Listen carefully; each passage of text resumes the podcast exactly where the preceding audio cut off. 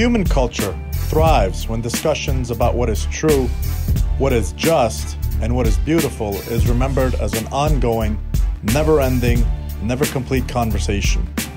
To quote Milton, by the known rules of ancient liberty, welcome to Risky Conversations. I am your co host, Ace Deliri. Join us as we engage in this ancient tradition of discussions around interesting topics with utterly fascinating people. Uh, welcome to today's episode. We're going to be joined by our friend um, Mike Driver. Uh, Mike, please uh, take the floor and give us your introduction, and we'll take it from there. Great. Well, uh, thanks very much for, for having me on. Uh, it's, a, it's a pleasure uh, and an honor to be here. I'll try and give you the reasonably short version of my history because I am fairly old. So I came out of university back in 92. Uh, I do have an economics degree, don't hold it against me. And I was messing around with some post grad stuff, looking at game theory, and uh, yeah, kind of got a bit disillusioned with that, um, which we'll probably get back to because I think we're we're going to perhaps kick off around negotiation. But uh, came out of there in '92 um, and I started a company. Um, we had uh, a rented uh, office space, like a serviced office space, so a, a, very small room you could just about fit two desks in. Uh, a brown Hyundai Pony. I don't know if you've ever seen a brown Hyundai Pony, but I certainly don't recommend them. Uh, and they, you could rent that at eight quid a day. Uh, oh, wow. and, and we started with uh, two thousand pounds. Uh, we built that company uh, from ninety two to two thousand and six, uh, and then sold uh, thirty nine percent to private equity in in 06. and that was my first liquidity moment, or I think the common parlance amongst the Twitter fraternity is fuck you money. Um, so that, that, that, am I allowed to swear, by the way? Of course, uh, of course. Uh, okay, well, yeah, I don't think we're going to stop me. Um, so that that was a good day, uh, and I, I stayed in the, in the in the private equity world for a little while. I think we might we might get to get to private equity in this conversation as well. I think my my summary of private equity is uh, a line I stole from Nassim. Uh, couldn't find a coconut on Coconut Island. Lovely people though, really nice people, lovely people. Mm-hmm. Um, but yeah, dumb. Uh, uh, so stayed in private equity for a little while, uh, and then when that that was done, we we sold the business on. Um, I I was looking around for something else to do. Um, my kids uh, were sort of uh, probably like eight and ten, so you know I couldn't I couldn't sort of hang around at home. Uh, so I needed to find something else to do in my life, and I quite enjoyed the, the process of selling the business. Um, you know, we had six offers uh, when we did sell it, uh, uh and uh, so so it, it, it, sort of grew and mutated. But we actually started out selling office equipment. So I, I literally went from a PhD in game theory to knocking on doors, collecting compliment slips. So that's that's that's a way to build humility.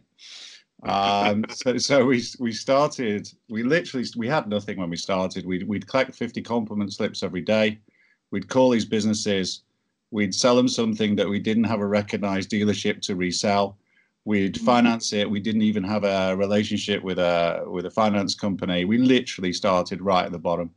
Mm-hmm. Uh, and in the end, we became uh, more of a, a, document management, intelligent managed, managed print company. So end to end document management, scan archive, retrieval. Um, I don't know, probably had 400 staff. Um, I'm going to do all the numbers in pounds because it's a bit easier at the end, probably sort of 40, 40 million pounds turnover. Um, so, you know, sizable business covering the whole of the UK um, and uh, it went through, made every single mistake it's possible for a human being to make in the uh, in the 16, 17 years that I ran it. Oh, give us your top three. Oh, hiring the wrong people. That will be one, two, and three. I, am still, I still struggle with that, and apologies to anyone currently working for me for that comment. But uh, I, still I still the thing is, you know, it, when when you when you when you're interviewing somebody, when you want to hire somebody in in in business, it, if you if you know what you're doing, it's normally because you've gone past the point where you really needed them. Right. Uh, if that makes sense. So so so you're so uh, prone to believe that that person can solve your problem.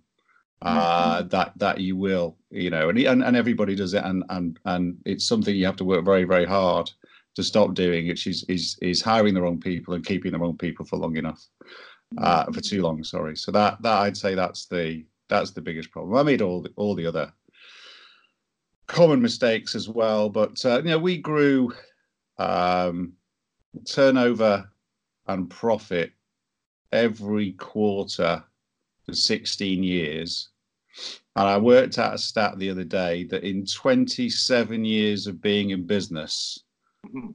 I've had uh, two loss-making quarters. And, and well, well, you know what? Uh, I don't think Twitter's made a profit just yet. You know what I mean? From what I what I gather, so I, it's it's quite refreshing to speak to somebody who's who's. I mean, if you're going to run a business and if it's not profitable, I don't think you can call it a business until it becomes profitable. Before that, it's just a hobby of yours, for lack of a better term. You know, I, it's a bit of a pun, but after survival, profit is the only thing that counts. Right. Uh, Right. So, so sort of finish off the the potted history. So, um, I I enjoyed selling the business, so I decided to go into investment banking or corporate finance. I mean, how hard can that be? Um, so I I I bought out my advisors. A couple of the older guys were sort of near retirement and wanted to do a couple of other things. So I, I bought them out. It was a small advisory firm.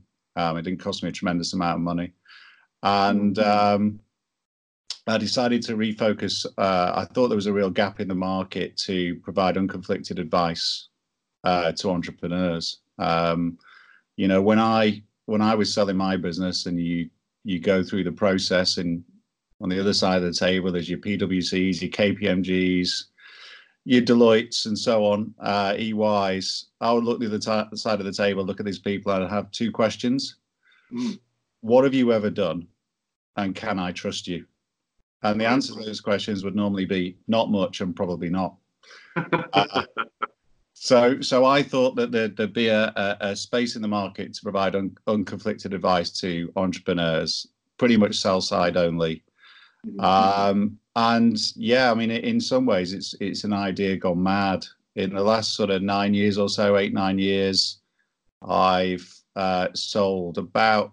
So I've negotiated the sale of about three billion pounds worth of entrepreneur-owned businesses, maybe just short of that. Right on. So, so your, I, I assume your your hypothesis proves has proven to be correct. Are you still in that business? Yeah, yeah, yeah. No, Convex is uh, is still is still flying along. We've we've sold eight businesses this year. So we we sell businesses sort of value somewhere between normally somewhere between ten and two hundred million. Although recently we seem to have graduated, and we do have a couple of clients at the moment in the in the billions. Uh-huh. So uh, that's going to be you know the next challenge to see if we can make that that move uh, up the food chain. So, what- kind of businesses are we talking about? Are, are they like every kind of business, or are you specifically Well, I mean, it- target? Yeah, we our our target is really the capital structure, so it's owner managed businesses. I mean, it's obviously it's it's you know growing profitable owner managed businesses, but it could be in any sector. You know, I, I to give you some example, you know, I sold a business um, three or four years ago that uh, built um, artificial simulators of uh, drilling platforms. So you know, you learn to fly in a aeroplane simulator. So Right. this business built drilling for oil simulators. Um, ah, okay. uh, yeah, it's a fantastic business. Ba- basically, you know, like a based on a, a an artificial intelligence asset, you know, built up over many years. Um, but you know, you would you, you would never set out to as a as advisor or I think I'll see if I can sell something that you know that, that it's so unique of it of its own self. So really, what we aim for is uh, you know is the capital structure, the growing part, and the profitable part. So the parts that make a business a business. Yeah, it's the people really. Of course, of course. So, so I'm I'm uh, very uh, curious about the the whole game theory situation. So, would you mind explaining to us what your understanding of game theory is and why it doesn't work, and what did you learn while you were trying to uh, pursue it? Okay, well, obviously not very much. I mean, I, I apologize to you know current students of game theory here for my. I'm going to be very simplistic. Firstly, because I can't really remember very much of it, and secondly, uh, you know, to be fair, game theory has moved on a little bit, and I believe there is a lot, a lot more dynamism in it now. But that obviously, I think it's a good jumping off point to take sort of the sort of uh, original tenets or the basic tenets of game theory and, and sort of work out why they don't really work uh, from a you know from a negotiation standpoint you know what what are the limits? So you know what what is game theory essentially? It's taking into account you know the impact of my moves or my decisions uh, on the other side in a negotiation. Well for the sake of negotiation we'll we'll we'll, we'll define it like that. So you know let, let's come back to that in a minute the impact that my moves uh, have on the other side. Uh, then you know the game relies on people acting rationally.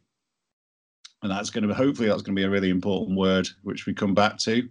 Uh, everybody knows the boundaries and i'm going to do the captain kirk thing when we get to talk about that. Uh, uh, knowing the other side is equally cognizant and plays by the rules yeah and you've seen me tweet out deception is darwinian probably 50 million times so i'll come back to that Yep. uh, uh, most importantly, and this is really interesting, and most people jump to the wrong side of this, so it's quite interesting to have a chat about this, is knowing when the game starts or finishes. okay. Uh, most people say, oh, yeah, you never know where the game finishes, but actually, you can't be sure that you knew where the game started either. And, I, Hmm. and I'll, I'll, I'll come back to that in a second. And uh, so, finally, I guess my, my overarching point here is you really don't want to be using anything that puts you in an intellectual straitjacket Right. um, because that precludes the use of your number one weapon, which is instinct. Um, so if we run back through, let me try and think. So so we're talking about the impact that your moves have uh, on the other side. So yeah, I mean, I, I think that's you know that that's a that's a fair starting point. Game theory, you know, let's have a think about how how what what we do and what we say affects the other side. And what most people that do there is they say, well, what would I do you know what would i do in this circumstance if you know if if i was faced with this particular move or this particular uh, negotiation point and that that's that's one thing but what what i'm going to talk about um, today I, I call it the game of life theory Okay. So we, we, we sort of move on from game theory so what where do i move on from from taking into account the impact of my actions where i go is is something that i call aggressive empathy Okay. so it's not not enough really to think about the impact that your that your uh, moves make. You really need to be you, you need to be assuming the personality of your opponent. So that's like taking off your personality, like an overcoat, and putting their personality on. Not not just what they they say and do, how they think, but also how they feel. Uh, and that really is that is a deep understanding. That that is you know a lot more than walking a mile in their shoes. So that that would be the first the first area of improvement on on game theory, if you like. I guess the second the second point is this rationality point that we talked about before. When I see the word rationality, I just see the word predictability.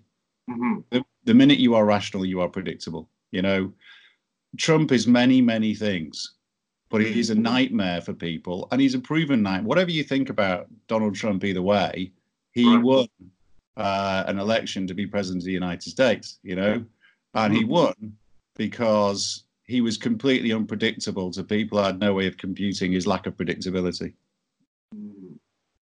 So Works out to his advantage when he's when he's negotiating with people like uh, the chairman of uh, North Korea. Yeah, look, I, I- don't think he's got. I don't think he's too many issues negotiating with the chairman of North, you know, North Korea. Maybe probably one or two more issues with China. He holds a lot of cards. You know, you you know, the U.S. is the most powerful country in the world by any measure. Mm. But I think the fact that he can be irrational means that he can be unpredictable. Mm. So you definitely don't want to be entering a negotiation where where which which where you are reliant on other the other party being rational. And you certainly don't want to be predictable yourself. In fact, one of the most important things that you can do in a negotiation is control your own predictability. You don't want to you don't want the other side to be able to predict what you're doing. How would you do that? Oh yeah, you, you, it's it's really interesting. You you genuinely do things and argue. You would argue. I've argued for weeks for something that I didn't really want. Just to throw the other person off. Yeah, basically, you want the other per- person unbalanced. You want to tug on the rug. So if I mm. if I've argued for hours or days or weeks for something that is isn't really important to me, then I give it up. Did you mm. win? Ah, I see. I see. I think I, I feel like you did. That's right. Yeah. So so you don't want to be rational uh, because rationality equals predictability. Mm. Um, so what what else? Let me think. What's the other thing? Okay, so we do want to talk about boundaries. Yeah. So I can tell my favorite story. Um, I think this is the most important lesson.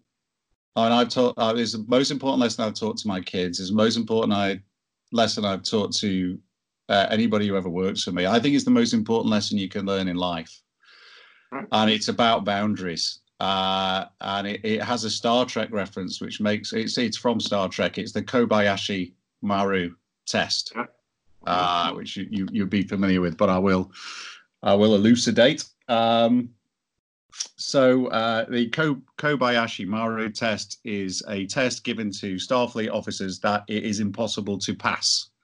You right. will fail it, and the whole point of the test is to see how you cope with the failure. You know, the the, uh, the at least at least some or all of the spaceships involved in the Kobayashi Maru test will explode, and many humans and aliens will die, and you will fail. And the whole point of the test is uh, to see how you fail.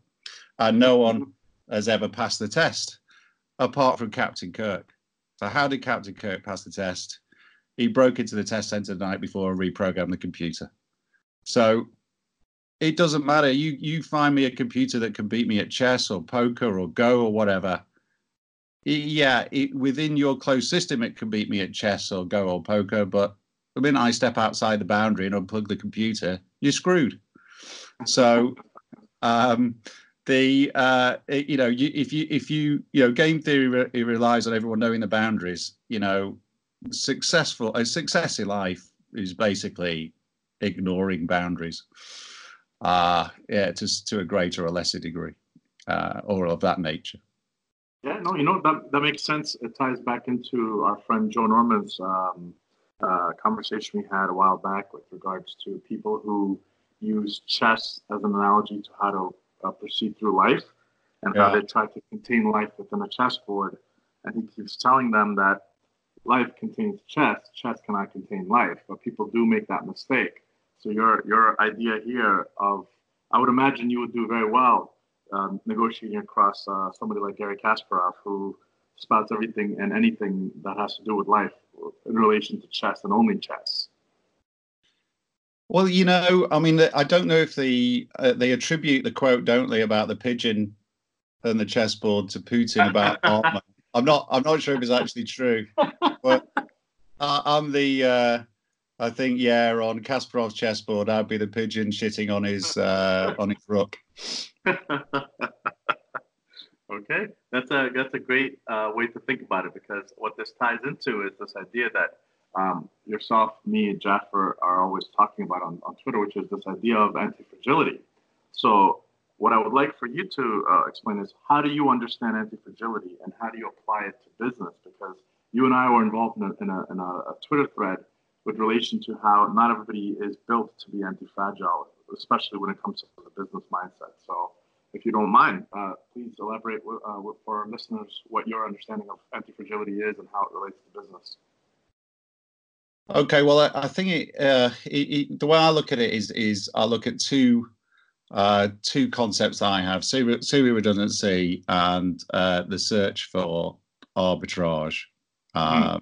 So, so we kind of probably um, explore explore those two um, those two areas, if you like. So. Um, if you think about if, if you think about um, I, I, guess that some of this re, re, uh, will probably um, relates to ergodicity and, and uh, ergodic systems as well. So um, I think what when you think about anti-fragility, you you really need to be thinking about uh, complex domains, open systems, non-linear systems. Um, these are the kinds of terminologies that that that people will be f- familiar with, um, because uh, ultimately um, you need to be thinking about survival. You, you can't you can't make it, any money in business if you don't survive. So so serial redundancy is um, only only investing uh, small amounts of money uh,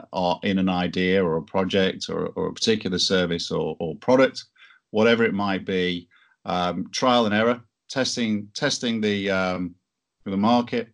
Uh, if if it fails, you live to fight another day. You avoid ruin, which is the most important thing.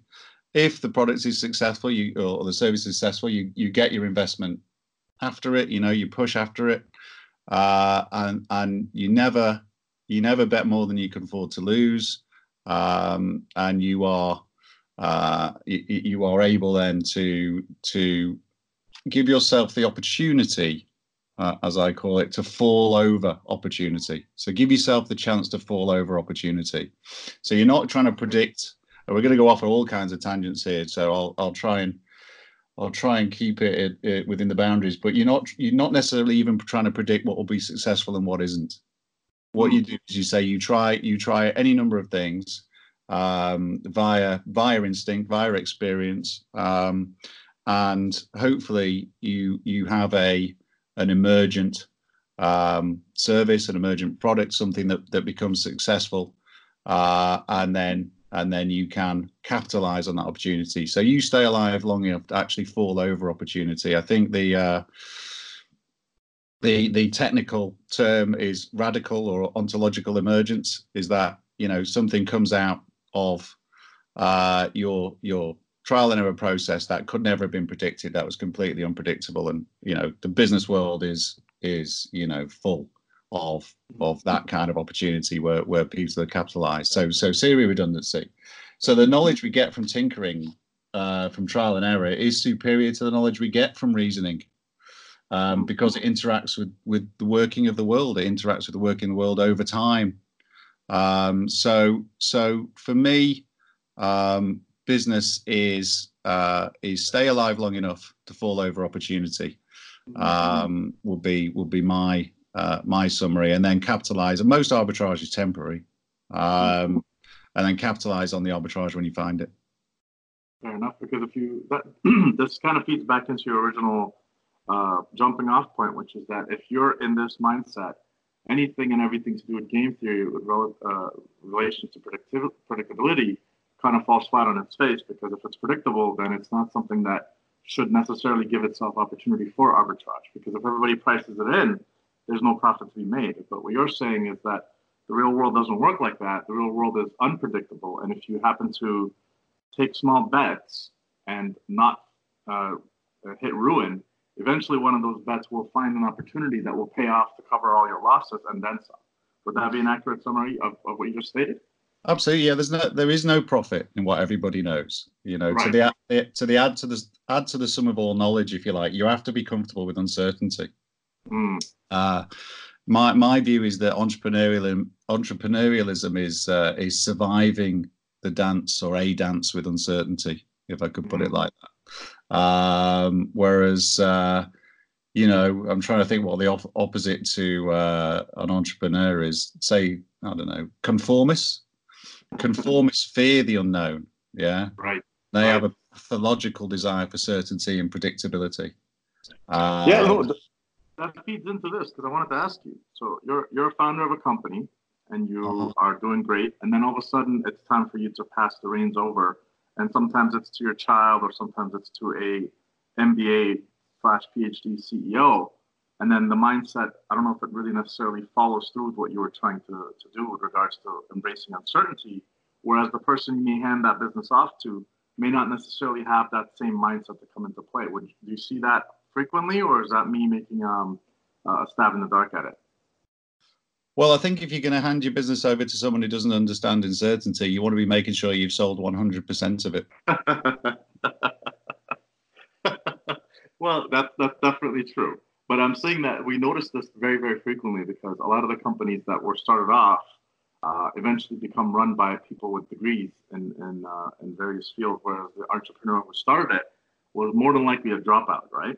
So the gap between the pedigree from A to B is almost always the length of A to Z, right? So in that instance, I do notice that what you're stating uh, happens to be uh, a reflection of what actually Wall Street wants, for example. Like, oh, hey, you know, Steve Jobs was a was a, was a dropout, but we want Tim Cook, who has an MBA and who has X, Y, and Z. Nothing wrong with Tim Cook in this particular instance. I'm just pointing that out as a thing that they were talking about because as soon as the uh, uh, reins of Apple were handed to him, um, everything that was brought up about him was his, uh, you know, pedigree with regards to logistics and supply chain management and all those things, with none of which were the original uh, strong feature sets of somebody like Steve Jobs.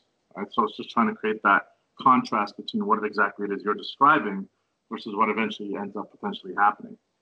Well, none of those things will help you, will ever help you grow a business, but they are kind of useful right. in running a business. But, but I mean, I, I think I've said, uh, I said on Twitter before, you know, co- corporatism is particularly postpo- uh, politically postponed bankruptcy, which is probably a little a little harsh. But but what what I what I mean from that in the in, in the broader view is taking Apple as an example. Once you've got that level of market power, hmm. um, you know you can you can argue that for a period of time you need a different set of skills.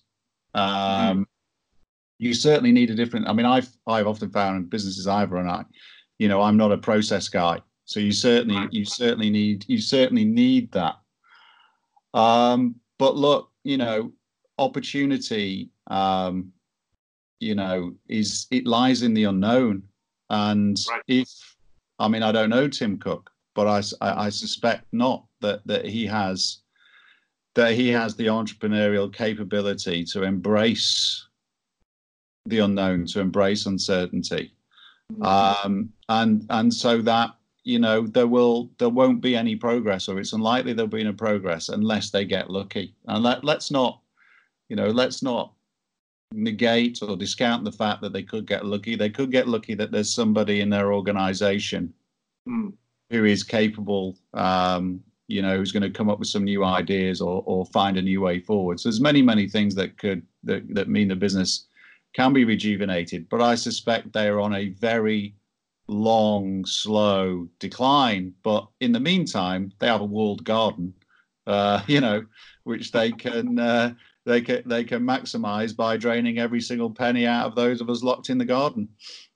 Yeah, no, you know what? This is a conversation between myself and uh, a couple of friends from the from the firm. What we're talking about is that um, uh, uh, you can be wrong as long as you have money right? Just uh, uh, well, the minute you're out of money, you're no longer able to be wrong. So they have a very nice cushion for how many wrong bets they can place. Um, but what, what's interesting about this is I wanted to take your take on it is the amount of luck that's been discounted. Because every time you hear um, an entrepreneur, and I noticed this very, very um, instinctively, is that when you when you hear somebody who actually started the company, they'll they'll tell you, oh, I, I got really lucky because X happened and then Y happened. I just happened to be in the right place and I managed to, you know, make a go of it.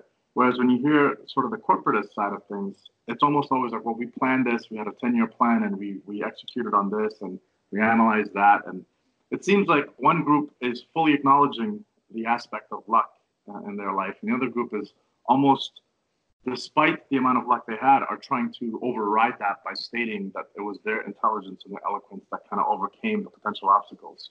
Do you find that to be the case, or is this just me reading into the uh, into the quote unquote snippets that the press releases a bit too much?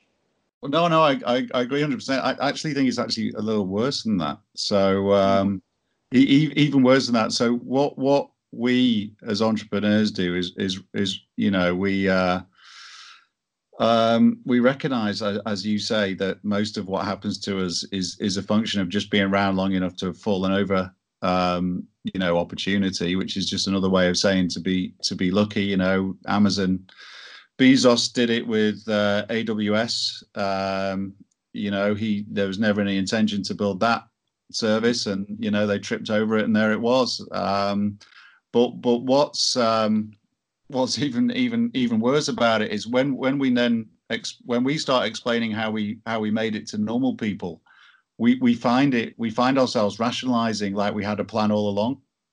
Right. Um, so rather than say, you know, someone say, well, how how did you grow that business? I said, well, you know, I I just basically managed to survive long enough is is, is that I into, until I came across something that worked. And you Mhm. change that into I had this overarching plan because that's the way, you know, trying to explain to normal people how serial redundancy works is quite a difficult thing to do. What you don't have a particular target or plan in mind, no. Uh, you know, there's some overarching strategic goal, but no particular, um, you know, uh, tactical plan other than to to survive. Um, and, you know, a lot of people, a lot of people don't understand that. I I, it re- uh, I read a book by Rory Sutherland re- recently, and uh, he he he's got a fantastic analogy for this, which which really really annoyed me because it's been something I've been talking about for a long time, and I can come up with an analogy even 50th as good as Rory's. So he talks about when when you uh, when you climb a mountain. Mhm. So that's that's uh, that you've never climbed before, or, or it can never have been climbed before, and and you know there's loads of uh, blind alleys and double backs and box canyons, and you go up a little bit, it's too steep, you go back down, your way's blocked by a river, whatever it is, and you you know you're all over the place, you zigzag, you go back on yourself, and eventually, after many false starts, you get to the top. Right. And when you get to the top and look down, the way up looks really clear. yes. Yes. yes, So, yes. so you know, the entrepreneur is the person who does all of that back and forth at the up the mountain, and the uh, the the corporate guy, the consultant, is the guy who looks down and says, "Well, that was the way up." Well, see, uh, what I like about that is it, it can actually tie back into your um, uh, your actual, you know, the reason you and I became friends on, on Twitter is that when you have this mindset and you're advising the entrepreneur who's selling the business, clearly at the negotiations table, you come at it from the perspective of uh, understanding serial redundancy, understanding arbitrage and convexity, and the person you're speaking to is almost exactly the mirror image of you in the opposite direction. It's almost like Matrix with uh, Neo and Agent Smith. So when it comes to negotiations, because everybody wants to learn, um, uh, how do you apply your trade in that regard? In the sense that you come into it as an entrepreneur, and the person sitting across from you comes at it from a, I guess, so to speak, business school uh, mindset. And what do you look for uh, in those opportunities? And how do you negotiate? And is that a skill that actually can be taught, or is that something that's naturally built in? What What is your take on all that? Uh, on all that, because um, from what I've seen, and I do recall an instance where you and I were discussing the, the, the various differences on, in, in how to negotiate, and there was a, a gentleman who tweeted a particular approach, and then you had something that was exactly um, uh, realistically based on uh, functions of, of the real world. And I put those two side by side and said, look, this looks the same, but one is subtle and much more powerful, and the other one looks good on paper after it's been done.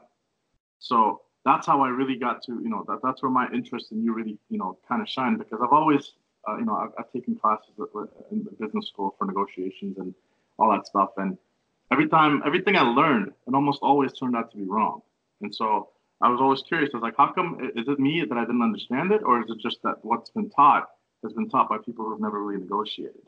So I wanted to segue that in with your understanding of, of, of why game theory doesn't work and, and how your approach to entrepreneurialism is your, uh, I guess, ace in your in your sleeve. And how do you approach negotiations? And what, what do people do wrong when they set across the table from you? Okay, well let, let, us do a couple of examples. So, bear, bearing in mind, deception is Darwinian.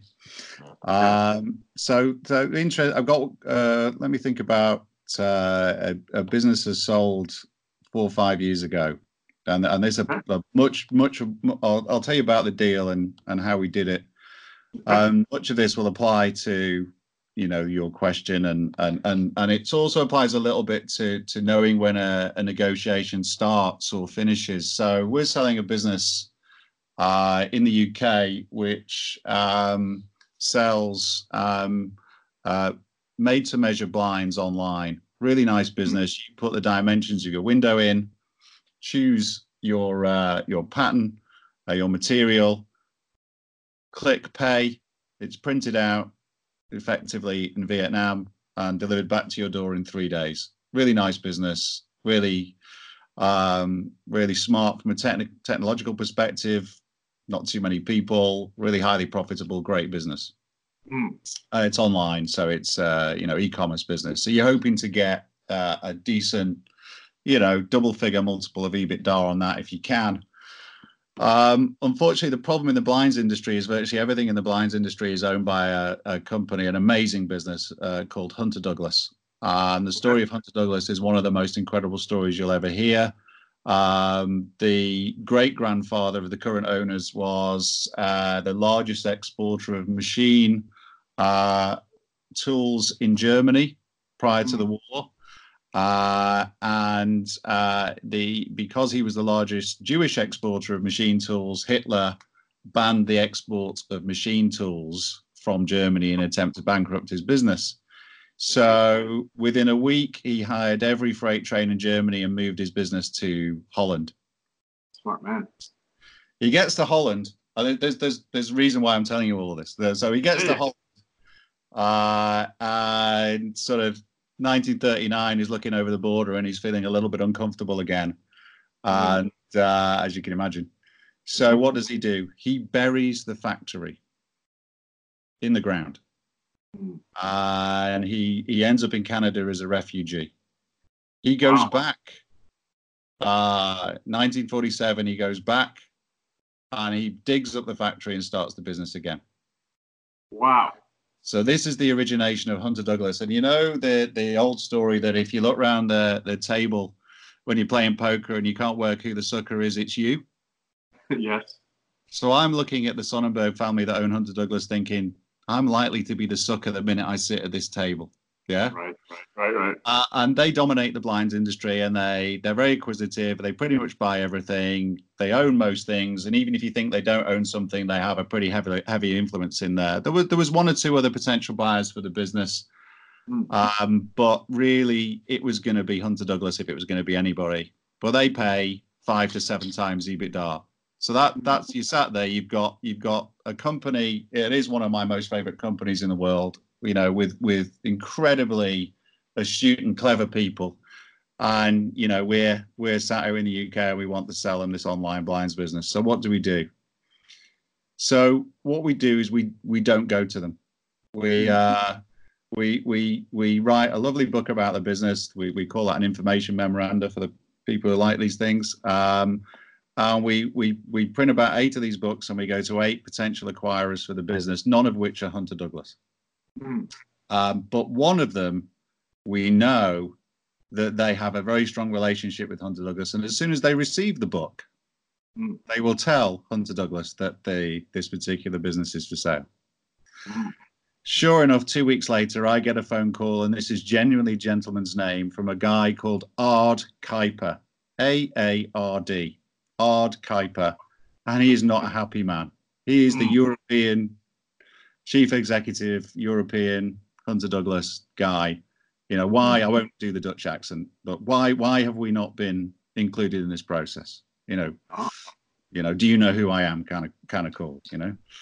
Right. Right. Right. Right. I, I say, oh, it's uh, you know, it's uh, it's very nice to speak to you, Mr. Kuiper, and uh, you know, I'm I'm I'm uh, you know, think think you you are a fantastic business, one of my favorite businesses in the world. But I have a problem. Hey, what is your problem? I said, well, you're just a bit too good at buying businesses. He says, well, what do you mean? I said, well, I've looked at all the businesses you bought before, and you pay five to seven times, and this is an online uh, retailer, which we think you know should be in double figures, should be a lot more than that. Mm. So he's not very happy with this at all, and he he blusters a bit, and off he goes. So I there, then then you have the slightly nervous wait, and sure enough, ten days later, I get a phone call from David Sonnenberg in New York. Hey, Mike. Uh, that is my David impersonation. Apologies to David if he ever uh, listens to this podcast. And he he explains that Hunter Douglas had been in business for 90 years. They need to move with the times.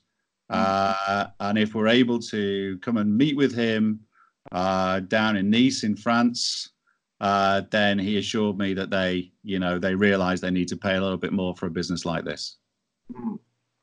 So if you actually sort of take a step back there and, and think about what would you know your standard consultant or your standard advisor or your non-entrepreneurial person have done is they would have gone to hunter douglas with their lovely book hunter douglas would have looked at the business and said oh yeah this is at the top end of our valuation maybe they even got eight times for it eight times mm-hmm. would have been 40 million pounds yeah right, right. Uh, three shareholders one would have got 20 two would have got 10 each life would have gone on everyone would think that's a great deal yeah that's a right. solid deal it's not it's a good deal you know mm-hmm. so what happened when we did the deal obviously now the whole perspective has changed you know hunter douglas have had to kick the back doors in to get in to see it mm-hmm. you know so they walked through the door with an entirely different mindset um, and long story short i think that when we finally get to the final payments on that deal, we'll have sold it for somewhere in the region of 30 to 35 times EBITDA. Oh, wow. so this was all, was this, so, so to, borrow a phrase, was this your plan all along, or was this just you testing to see what the result would look like when it came through? Exactly. If that if that hadn't worked, if I hadn't got the call ten days later, I'd had to think of something else, wouldn't I? Mm, absolutely, absolutely. Um, so you um, threw them off their game and they wanted to aggressively chase you instead of you chasing them. Well, do you know it's it's it goes back to that point. When did the game start? As right, far as most people are concerned, the game started in a meeting room in an airport in France, but it didn't, did it? No, it no, started. No. It started when they thought they weren't going to be able to buy the business. Mm were they happy with that? Was everybody like satisfied, even though the price is obviously to your? To do you know? Favor? Do you know what? It has grown like a train. It is unbelievably profitable. It's the reason why the final payment one of, one of the reasons why the final payment is going to be going to be quite high. But uh, it, they, I, I imagine, I suspect, it's, it's one of the best businesses they've ever bought, and and the business has performed incredibly. Now, mm. again, that that that is post hoc isn't it? Mm-hmm. You know, I, you know, I'm, I'm glad it has, um, but you could never have known that at the time. Um, of course. But yeah, no, it's it's been a it's been a it, it's it's a it's a win-win. Everyone won. Of course. So uh, yeah, I mean, I I I Constantine had an, an, awful lot in that story, and, and I've obviously made myself look as good as possible. But uh, I would expect nothing less. but that that's so so so there, there's a there's a concrete um, uh, example of that. I'm trying to think of another another one for you. So to give you an idea, so oh, this is this is a good. So this get this gets to uh, one of the things that I talk about a lot, and that's that's instinct. You know, I think I think the yeah one of the things that the modern world doing is is destroying destroying our uh, yeah destroying our our our human instincts and um, you know you want to get out of that intellectual straitjacket and you want to get get reliant on your instincts. Good good example of that is a business I sold last year. Mm. uh, a company called Kampa. Okay. And uh, so Kampa um, distribute they sell um, inflatable motorhome or RV as you would call them over there awnings. Yeah okay. so previously you put an awning on your motorhome your RV takes a couple of hours and and it, you know it's all the poles and everything. But more importantly it takes two people. Mm-hmm. and normally the person that you are assembling your uh, rv awning with will be your wife. And i'm led to believe by certain people that the process of uh, uh, spending three hours I- I- effectively constructing a tent may lead to lead to some marital discord. Right right so right so what Kampa did, uh, did is is is um, uh, is distributes an inflatable awning that one person can put up, and it goes up in 15 minutes, and it's more uh, secure and a better experience than a normal awning. So this is this is a you know it's a nice company, but they don't own the IP, don't own the IP for this, by the way. So so you know you anyone could go and do it, but they have they have got a very uh, a very smart uh, route to market distribution model which makes it a, a, an interesting business. Um, and this this business is making, I think, around about 4.8. I think when we took it on, 4.8 million pounds. So, uh, husband and wife team. We had an offer from a business over there in the US, uh, Lippert Components, for 35 million. You know, husband and wife, 35 million. You know, Wow. Yeah. 58 years old, I think Mark was. Uh, you know, happy days, or you would think. But anyway, the second uh, the second bidder uh, was a Swedish company called Dometic, um, and they they liked the business and they wanted to come and meet the team. So they said, "Can could we meet them in Heathrow?" So we met in a in a hotel by Heathrow Airport, and they brought everybody: CEO, the CFO, the CMO, the council, the um, M and A person. Literally, they had almost the entire board in the meeting, and the meeting went very well. Mm. They spent the first hour and a half talking about their business, how it could all work together. And you know, you could work out they were quite interested in it. So we come out of the meeting, and I'm just walking across the the, the hotel uh, reception area, and I and I look at the the M and A person, their M and A representative, and I think she's going to stand in the queue for the taxis. Wherever she's going, I'm going. So of course I stand behind her in queue. I said, "Oh, where are you going?" She says, "Hounslow." I said, "Oh, what a coincidence! I'm going there too." Should we share a taxi? Yes. Mhm. So we get in the back of the taxi and we're chatting, and she says, "Look, you know, as you could probably tell, we're really interested in this. You know, yeah, from the amount of people that are here. You know, even I could tell." Right, Uh, and uh, so she says, "Look, you know, uh, we missed out on a deal in the US. Um, where do I need to be? You know, on the price." right. So, you know, what would most people say? You've got to offer 35 million. Most people say 37, 38. Oh, 40? around that time. Yeah, yeah, 40 probably. Yeah, see, yeah, see if we can get a little bit more here. So, uh, so I, I paused for a moment and I said, well, if you come in at 55, you're going to be where everybody else is. If you come in at 58, I can't promise that I'm not going to go around all the other people. Mhm. If you come in at 60, I can be I can be 99% certain that the client will accept that offer. Mhm. So two weeks later, I am uh, sat uh, in a rather nice corner balcony suite overlooking Lake Como, Hotel Tremezzo. If you ever really, really piss off the woman in your life, I take them to the Hotel Tremezzo. Uh, fantastic. And and uh, eight o'clock in the morning, I get an email from Dometic with an offer of sixty million. Now, why? What possesses me? What possesses us to when the first offer is thirty five to to suggest you know the next best offer we got is thirty five to suggest to suggest sixty. It's very difficult to explain, isn't it? It's It is. it is the benefit of life experience, isn't it? It's the it's it's instinct. Your your conscious brain only takes in so much information. You know, uh, you you are you know you're processing somewhere in in your in your right hemisphere is you are processing a whole different set of cues. You're processing a whole different sets of information, and you can't. It's very difficult to to explain why but you get a sense, you get a feel for what's going to work. You know, much of it is is years of experience, but it, there's a lot more to it than that as well. You know, what instinct is what what is it? A greater appreciation of non-formalized information. You know, to try and try and define it. Um, so so if you are if you are in some sort of intellectual model, you're never going to model 60 million out of that, are you? No, no, you you you you'd have quote unquote priced yourself out of that deal. Yeah. And yet, uh, you know, you end up getting, and, and there's there's lots of implications of this of this story, apart from again making me look really good. Um, is where is how do you value a business? Mhm. Where is value gen- generated?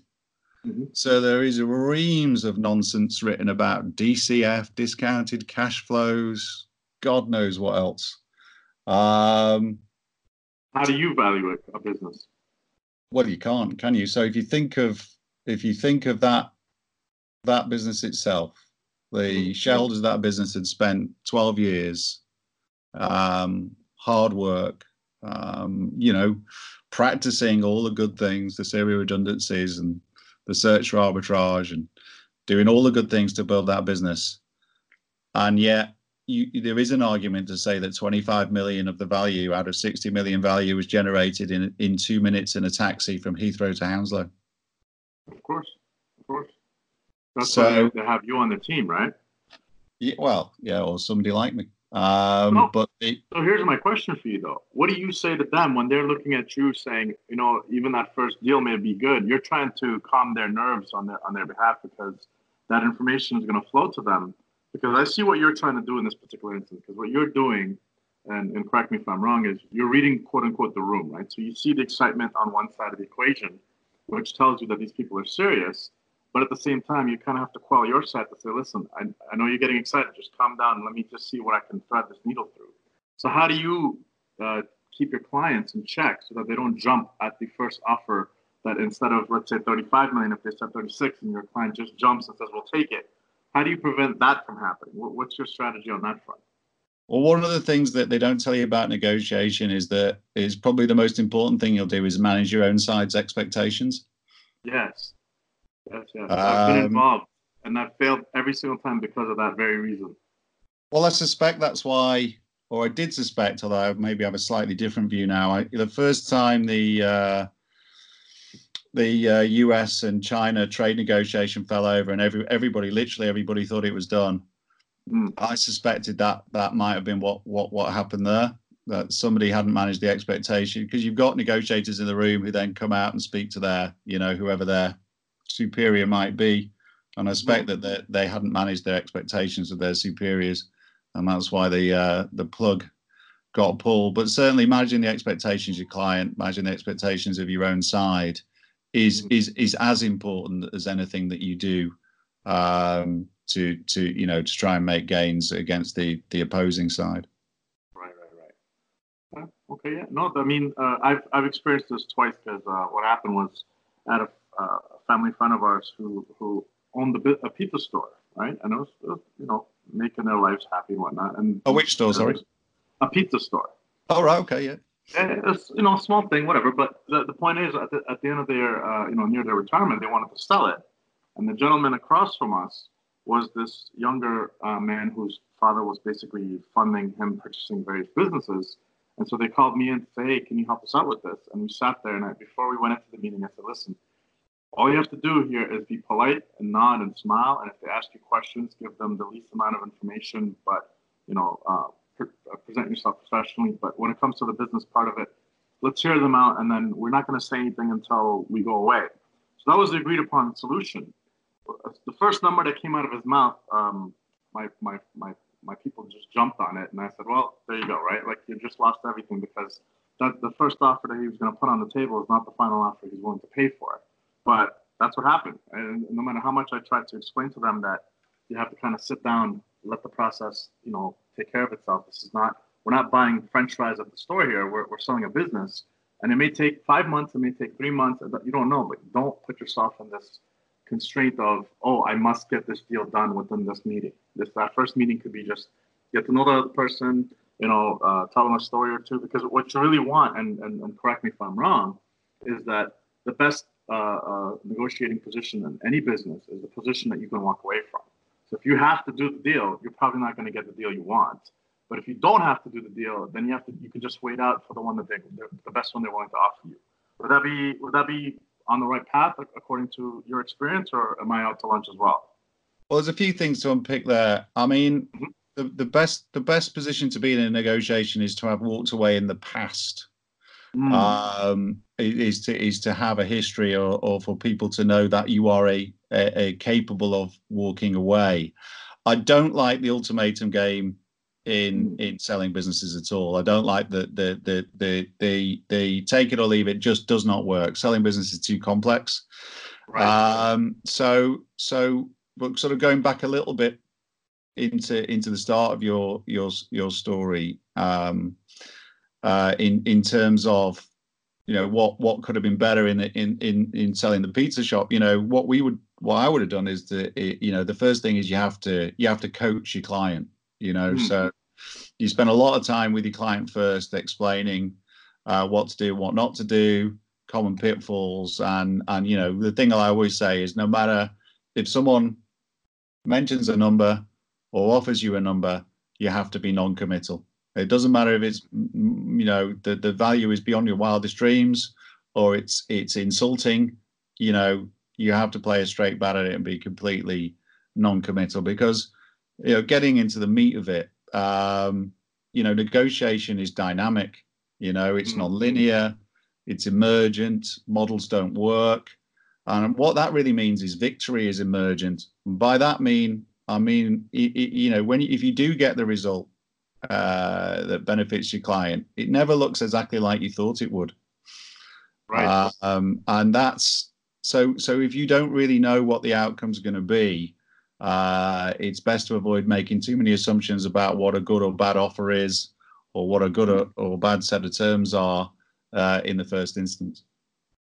So, would you say that the the number one lesson to learn, uh, at the very least, if you go into it, and if at least you get this part of it right, that you set yourself up for uh, success, is to not let time and space be a constraint against you, and to let it unfurl itself as you see fit, so that you can say, "Hey, uh, I appreciate your time. I appreciate uh, your gesture. We're gonna just take a little bit of time to think about it. At least that way, you are removing the pressure from your side of the equation. Would that be at least the the, the smallest and yet most effective thing you could do right away when you walk never into give, never give anything away unless you want to give it away. Right, right, right. Sometimes you, uh, I remember you and I were were talking. Sometimes you just want to give something away just to throw them off the track, right? Exactly. You know, you you, you I'm not saying you never give anything away. I mean, the, these sort of uh, you know, negotiation 101s talk about never giving anything away, you know, make sure you get something in exchange and all this nonsense. Sometimes you want to, sometimes you want to give something away to see how they react. Mm-hmm. You know? Sometimes you want to give something away at the beginning so they, they, they get the wrong impression of what kind of a negotiator you are or how strong you are. Sometimes you give something away that people might think you're inexperienced or, you know, it's certainly been to our advantage that we are a small, uh, you know, a small corporate finance advisory or a small investment bank, you know, the big boys think they can push you around. Um, and you know, you you you you want them to think that sometimes. You want them to become complacent. You want them to become uh, certain. You know, certainty is a pretty uncomfortable place to be. Um, so, you know, the, you, you you don't necessarily um, want to appear any one particular way. You know, you have to be fully flexible, fully adaptable. It's, it's the Bruce Lee line, isn't it? You, you're like water. Be like water. So the question to you is this: that Are people naturally born to be good negotiators, or is this a skill you can teach? I think you can learn to be better. You can learn to be better. Okay. So when you're teaching your kids, because um, you've watched them grow and you've seen their personalities mold and emerge over time, um, when you watch that, does that reinforce what you just stated, or you're, you're, you're, you're I'm sure you could tell two of your children are negotiating, you could almost predict who's going to win the deal if it had to come down to nuts and bolts, right? So in, in that regard, how do you how do you impart what you've learned through your experience? Because clearly, um, uh, your children are going to have a better life off when they start than you did. So the question here is, and the reason why I ask you this is because you and I have had these conversations before. Is as a parent who has a child that's not had it as rough as you have, you still want them to have that quote unquote killer instinct. So how do you teach killer instinct to somebody who's never had to hunt? Is my question. Actually, that's really if you go to the to the yeah. bottom of the wild, that's what I'm trying to, to get at. Okay, that's a re- that's a really interesting question. So I'm going to come out a couple of ways. Um, I guess the first thing I'd say is I'm not sure you do want to mm. teach the killer instinct because you know I, I, I am here, you know, a, a certain amount of path dependency um, to, to get to this point. I, I'm not sure I would want anyone else to experience some of those experiences uh, because I do feel that, you know, whatever, whatever the, the, the terminology we might use, but challenges in childhood are, are really what give rise. I mean, I think I think I call it um, post-traumatic growth syndrome. syndrome. Um, so uh, you know, you do you you know what would you would go all the way back to your anti-fragility question. You know, I think I think some of us become stronger in adversity. Mm-hmm. Um, but in order in order to in order to develop that killer instinct, in order to become uh, you know very very good at negotiation or entrepreneurialism or any of those things, you mm-hmm. have to have the adversity, and I think you have to have it when you're very young. So um, I think you know, and there's so many examples of it. You know, I think you know, um, migration. You know, it's incredible when you look at the top ten um, businesses in the US, or or you know, uh, top ten startup businesses in the US. You know, eight of them I think are started by immigrants. You know, right. people come into a different and and and and all the stresses and strains that brings when you come from a uh, you know, you move into a different country, you know, you walk into that classroom and you're different to everybody else, you know, and that, you know, and, and, and everybody experiences that in a different way, but it's not without its challenges in most instances, I imagine. And, and I think somewhere in the, in the mix that, that, that triggers something. Um, so I think if you want, if you want your kids to have that about them, and you do see this. You do see this in successful people where they make their life kid their kids lives difficult purposefully. Uh, and and it doesn't necessarily mean wealth doesn't necessarily mean uh, that your childhood is going to be uh, a bed of roses you know? Right. in the uk i don't know if, if you have it so much over there in canada but in the uk you know wealthy people send their kids to boarding school. Right right right. Yeah my my my theory that uh, entrepreneurialism is is is uh, a function of childhood adversity. I was explaining it to a guy once, and he said, "No, I have a fantastic relationship with my parents. I'm, you know, we I still have dinner with them every Sunday. We had the most wonderful relationship growing up. I had an idyllic childhood. Every time I came back from boarding school." Uh, the irony of that is just oozing. Yeah, so I, you know, I'm not sure. I, I certainly take in the view that that I, I, I, I also think it's dangerous to try and construct, uh, you know, to try and construct this kind of reaction out of your own kids. I think, I think when when it comes to bringing your own kids up, I've never, I've never attempted to to teach them, uh, you know, any of these skills particularly. Uh, you know, what what they what they absorb, what is implicit, what they see uh, and feel around them, that that'll be going in somehow. And and I I can certainly see it. They've certainly picked a lot of it up, um, right. but it, it's implicit, not not explicit. As was one of the most important. Uh, I guess my my the fundamental answer to your question is that it, it is much better to absorb things that are, you know, whole uh, and implicit rather than bits and pieces of models put together you know do this and then do that or or or, or to try and and try and recreate uh, something which was a function of so many you know an incredible number of uh, unlikely interactions as to be impossible to be recreated. You can't make it explicit. You can't make what happened to me or most entrepreneurs you can't make it uh, you know into a into a model uh, that can be followed. So I think my answer question is you can't you can't explicitly teach your children or anybody, but you can uh, there can or there may be uh, an implicit absorption of what it takes. There may be that. Fair enough. Fair enough. I, I the thing is, um, I have experience with two things, right? With when it comes to the business side of things. One is sales, and uh, the the story I relate to you. It's kind of uh, fitting is that I, I worked at, at, a, at a gym selling memberships just because I, I wanted to experience outside of the business. And the owners at the time were like, well, we, we offer you a salary, a base salary of this much per year, and then we give you a commission of this percentage. And so I said to him, I said, well, take the salary off the table and just increase my commission.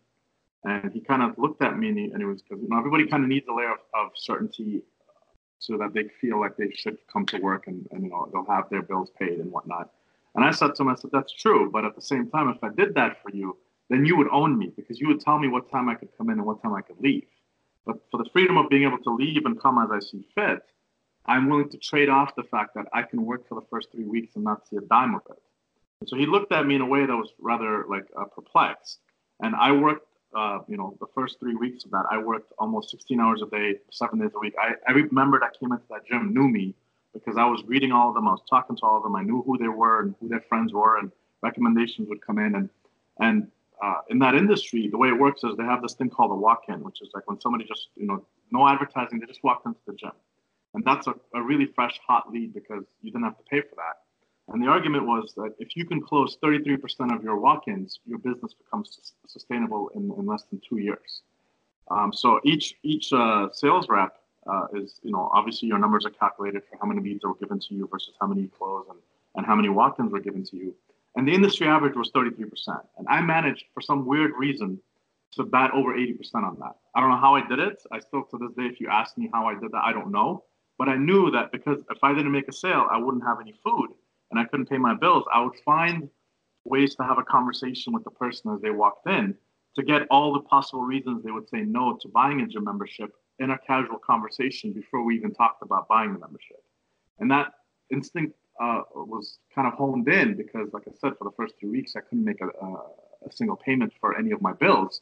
But afterwards, I used to go in for two, three hours and I would make enough sales that would beat everybody else for the whole week. And then I would be like, all right, boss, I'm out. See ya and he couldn't say anything to me. And I'd leave work on Friday afternoon at one o'clock, and it drove him bananas. But he knew that I only ate what I killed, and so he didn't have any say over my time. And that experience of, of learning to fend for yourself in that particular environment, um, he brought me back in and he said, I want to pay you extra, but I want you to teach the rest of the crew how to do exactly what it is you do. And that was my first experience of exactly what you just stated, which was I said, okay, let me see if I can model this and I utterly failed. Every single person I tried to teach these uh, these skill sets to, they almost instinctively revolted against it from a subconscious point of view. They kind of thought that there's no way that that works. There's no way that that should how that's how it should be. And so that came back to me to to realize that you know what, some people are wired for this, some people aren't. And same thing with negotiations, right? Because when you're selling a gym membership, you're asking a person to invest a significant amount of their time, and significant amount of their money into a business that you're going to profit from. And sometimes they don't even come back. They'll buy the membership for the for the year and they don't really show up anymore. So it's sort of one of these things that kind of goes hand in hand. You can't. You, there's a feel to it. There's really no way to model this and write it out because I tried six variations. Every single person I was teaching, um, I would say, okay, well maybe that didn't work for this person. Maybe I don't understand it myself. So let me try to quote unquote remodel and rationalize it a different way. And I walked away from all of that realizing that, you know what, I don't know how I do it. I think it's mostly luck. And every person I've tried to teach it to, they've gotten slightly better, where I can say, yeah, you know what, they have a little bit more confidence in doing it. But could I say to them that if I was running a business, I would bank on that person to run it for me and we would be successful and profitable? I would say no. So it sort of fits into what you were just describing. Uh, and I instinctively kind of understand it, but I still fail to really explain it to people in a way that would be sort of digestible to the average person. I think I think I can explain it. I, I think I can explain why you were successful, right? You, you, know, and it's rather like when you when you you know when you do start a business, um, you actually you're actually supposed to have no money when you start a business because because that gives you the ability to learn. Um, what what having what having the base salary what having too much capital in a business do is it is it insulates you from reality. It, it, it insulates you from experience and it insulates you from learning. So by by you know the the, the two old cliches, constraint breeds creativity, and necessity is the mother of invention. You know, your grandma knows, uh, and you put yourself in a position where you had to. Um, you had no choice. You know, I've been a, I've been in a situation, um, and and you find a way. When you put yourself in a position where you can't put food on the table, when you put your position where you can't pay the bills, you'll either find a way or you won't. Right. Um, and so uh, you'll, you know, you'll either be euthanized by evolution and you'll fail, and we'll, we won't be having this conversation, or, right. or you learn. And and in those first three weeks, you learned, um, you learned the to read the people. And what you did is you accelerated the process because the thing that that that, that enabled you to learn how to sell to those people wasn't a model of how to sell gym memberships. It was a model of dropping Ace in the shit and see if he could swim. Yeah. So the only the, the only way to teach it to people is to drop them in the same pond.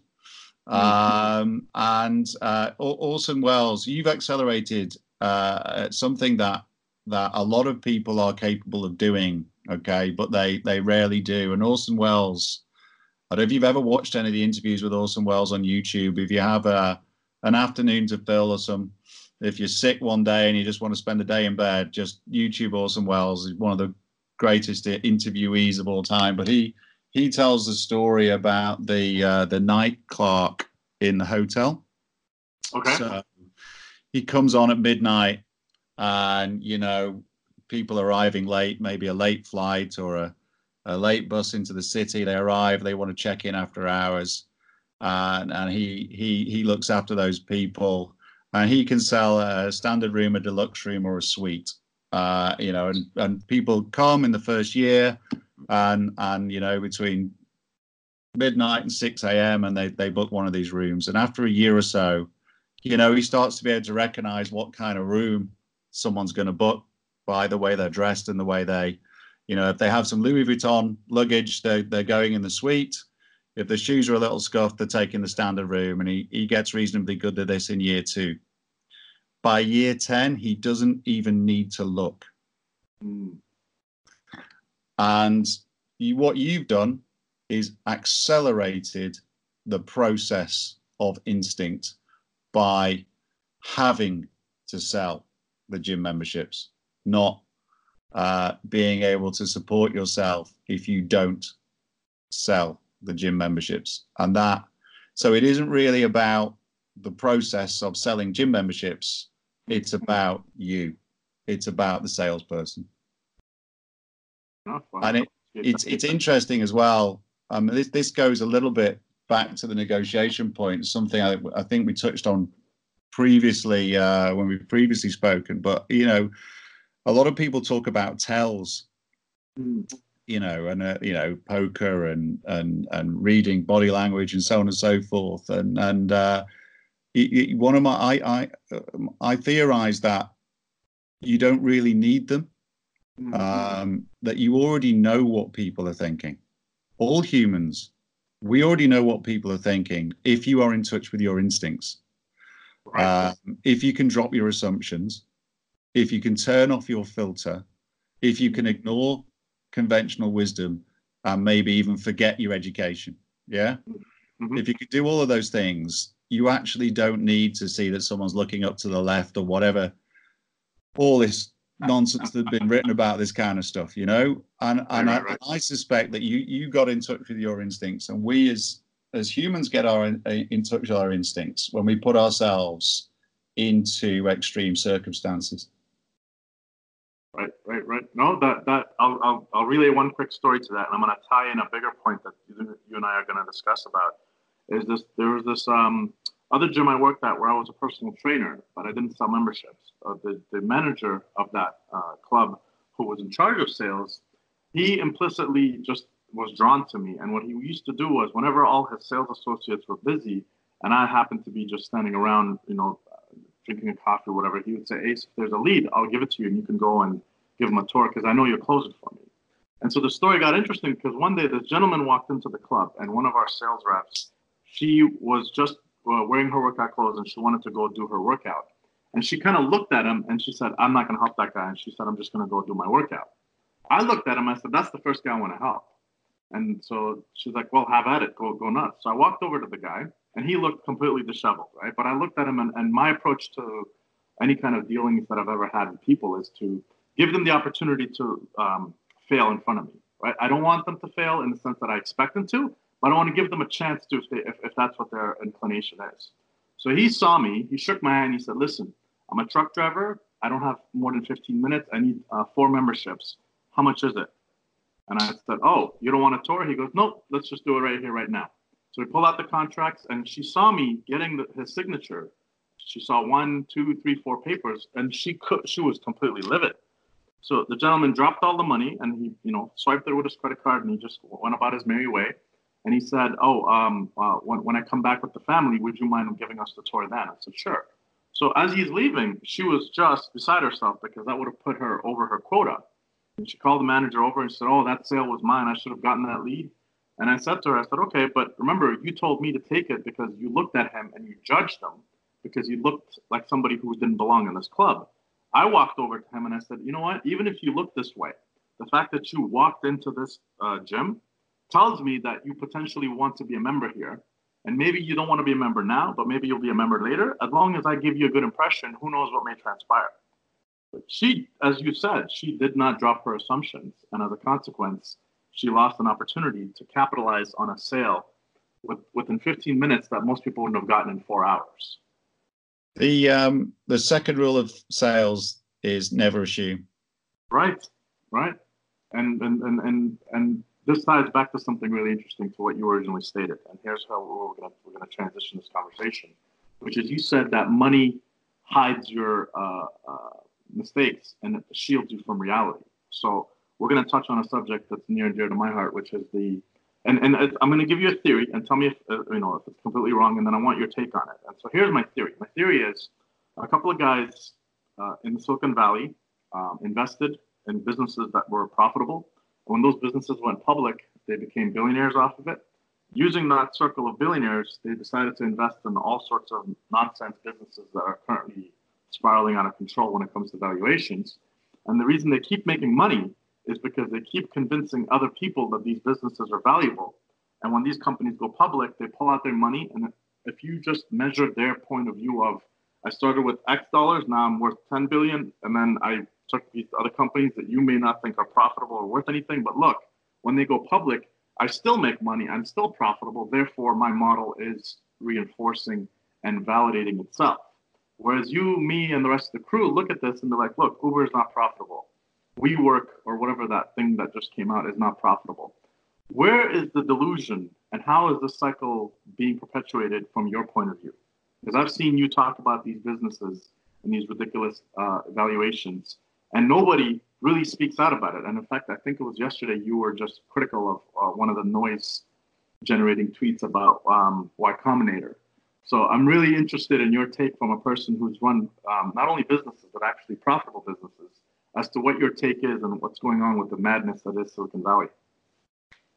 Okay, so I'll start. I'll start sort of at the the sharp end of Silicon Valley, and and and really, it's this one of these ensemble individual ergodicity problems that that there's a real misunderstanding. So so if I'm Y Combinator or uh, venture capitalist, um, you as the entrepreneur are, are, the few. I'm searching for flat for fat-tailed returns, and you as the entrepreneur of the uh, are the fuel. So you know the the the stat yesterday was one in one thousand. Uh, you know, uh, successful Y Combinator candidates are successful you know from mm-hmm. the vc's perspective great you know but you as the entrepreneur you've only got one life if you're dead you're dead yeah right so yeah. so so everybody uh, you know I, I, I, literally everybody who attends that conference uh, or or that that that um, uh, that Y Combinator event is uh, you know is falling for the oldest trick in the book um, you know, it benefits the guy sat on the stage to have as many people there as possible because uh, he pays no real price for your failure, but you pay the ultimate price for your failure. So, right, right. So, so, so starting at the bottom, the whole, you know, this idea that in some way VCs are, you know, good for good for the individual entrepreneur. They're, you know, just read what their business model is. They're not hiding it. You know, they mm-hmm. burn through as many of you as possible. I mean, he, he said it, didn't he? Move fast and break things. That is the opposite way to which you should behave in business, but is exactly the way that you should behave if you're uh, making, you know, hundreds of bets looking for an outsized return. So, you know, the VCs aren't entrepreneur friendly. VCs are VC friendly. You know, there's more bullshit been written about that, more bullshit spouted by the Andreessen Horowitzes of this world than you could ever imagine. You know, their business model is to burn you. Let's not get away from it. The chances of you being successful will be despite, not because of. Um, and they are looking, they are looking to to harvest the fat tail. Uh, and you you are the fuel in the engine to generate that fat-tailed return. You are not. Uh, and, and, and, and, and, and this is why you get called a founder. Mm-hmm. You're not an owner. Uh, you're a founder because you're somebody who was there at the beginning, but you're not going to own very much at the end. Right. Um, by the time it gets to the end, you're down to about 11%. Uh, if you're lucky. If you're lucky. And, uh, you know, unless some extreme cases where, you know, the Facebooks of this world where you where you manage to to keep control. But in majority of cases, you are you are the fuel in the VC machine, and they are using you, uh, and they don't hide it. Uh, it is there in their all of their stats. You know, there's there's been loads of papers written, power law returns. You know, just Google that power law, law returns in venture capital investments, and you will see there it is, uh, nicely laid out. And what your role in it as an entrepreneur is to die. You know, your role is to fail. Um, so, so that's the first illusion. Uh, and I think the fundamental delusion at the bottom of it all, because everybody sees it the other way around, and it's these warm, cuddly VCs are somehow good for the for the as an individual entrepreneur. You know, you, they're not good for you at all. You know, it's just survivorship bias, and we're, we are all prone to it. You know, we look at. I mean, even the most successful successful ones didn't get that much venture capital. You know, Bill Gates didn't get that much venture capital. Um, but uh, so that's that's that's that end of the of the equation, if you like, that end of the spectrum. Um, but then on the other side, so so the second half of the question is what what is happening? What is happening with WeWork? What is happening with these businesses that are that are valued, um, you know, uh, on uh, no metric that we can you know we can define. You know, they're right, they're right. valued purely on narrative. But I think I think that the the crux of the answer to the question is is in order for narrative to work you have to mm-hmm. look at the context in which the narrative the story is being told so okay. it so when it comes to the valuation of WeWork, when it comes to the valuation of all of these loss-making businesses, Uber, I mean, I include Amazon in this. Um, when mm-hmm. you when you look at this, it is because uh, the, the contextually the narrative is working. And what is the context? The context is um, a period of monetary policy, of easing, of money printing, quantitative, whatever you want to call it, mm-hmm. um, and uh, zero interest rate policies or very low interest rates, which has resulted in um, the environment that we find ourselves in. And it is an environment where uh, people can, uh, you know, raise debt far too cheaply and far too easily. So mm-hmm the narrative that sells a, a, business like Uber or the narrative that sells a business like WeWork can only work in this context. So you've got to look at both. There, there are obviously businesses that are valued on a story, they're valued on a narrative, uh, and that narrative itself can only fly in a certain set, set of circumstances, and those circumstances of, of uh, you know, as a result of the crisis in 2008, the central banks have decided to um, uh, you know, to to well, the irony, of course, is that they they they wanted some inflation, and what they've all they've got is asset asset inflation. So, I think that would be that will be why they are valued as they are. Fair enough. So, in, in that particular regard, um, our friend David's question sort of uh, peeks through here, which is that um, you know nature creates uh, opportunities for anti-fragility to flourish human beings, by default of our uh, affinity for quote unquote efficiency, all we do is create fragile systems. So, for in this particular example, based on what you just said, the zero percent interest rates and all that, all it's doing is allowing more fragile things to come into existence. So um, this, this, this ties back to to uh, what David wanted to know from you, which is that um, you know the most dangerous and least aware people that ever lived is basically how the current generation would be described. Um, do you think that's true? And if so, why is it true? Well, I think that that because because we ha- we have the great greatest capacity for good or ill um, of of any generation or of any of any people who've ever lived. You know, we are capable of destroying the entire planet. Um, you know, you. I think the climate change argument is a little bit of a a little bit of misdirection. Um, But if you take a step back from that and look at what we actually are doing to the planet, we are certainly destroying it in its current state. Uh, you know, we've uh, we've polluted the oceans with plastic.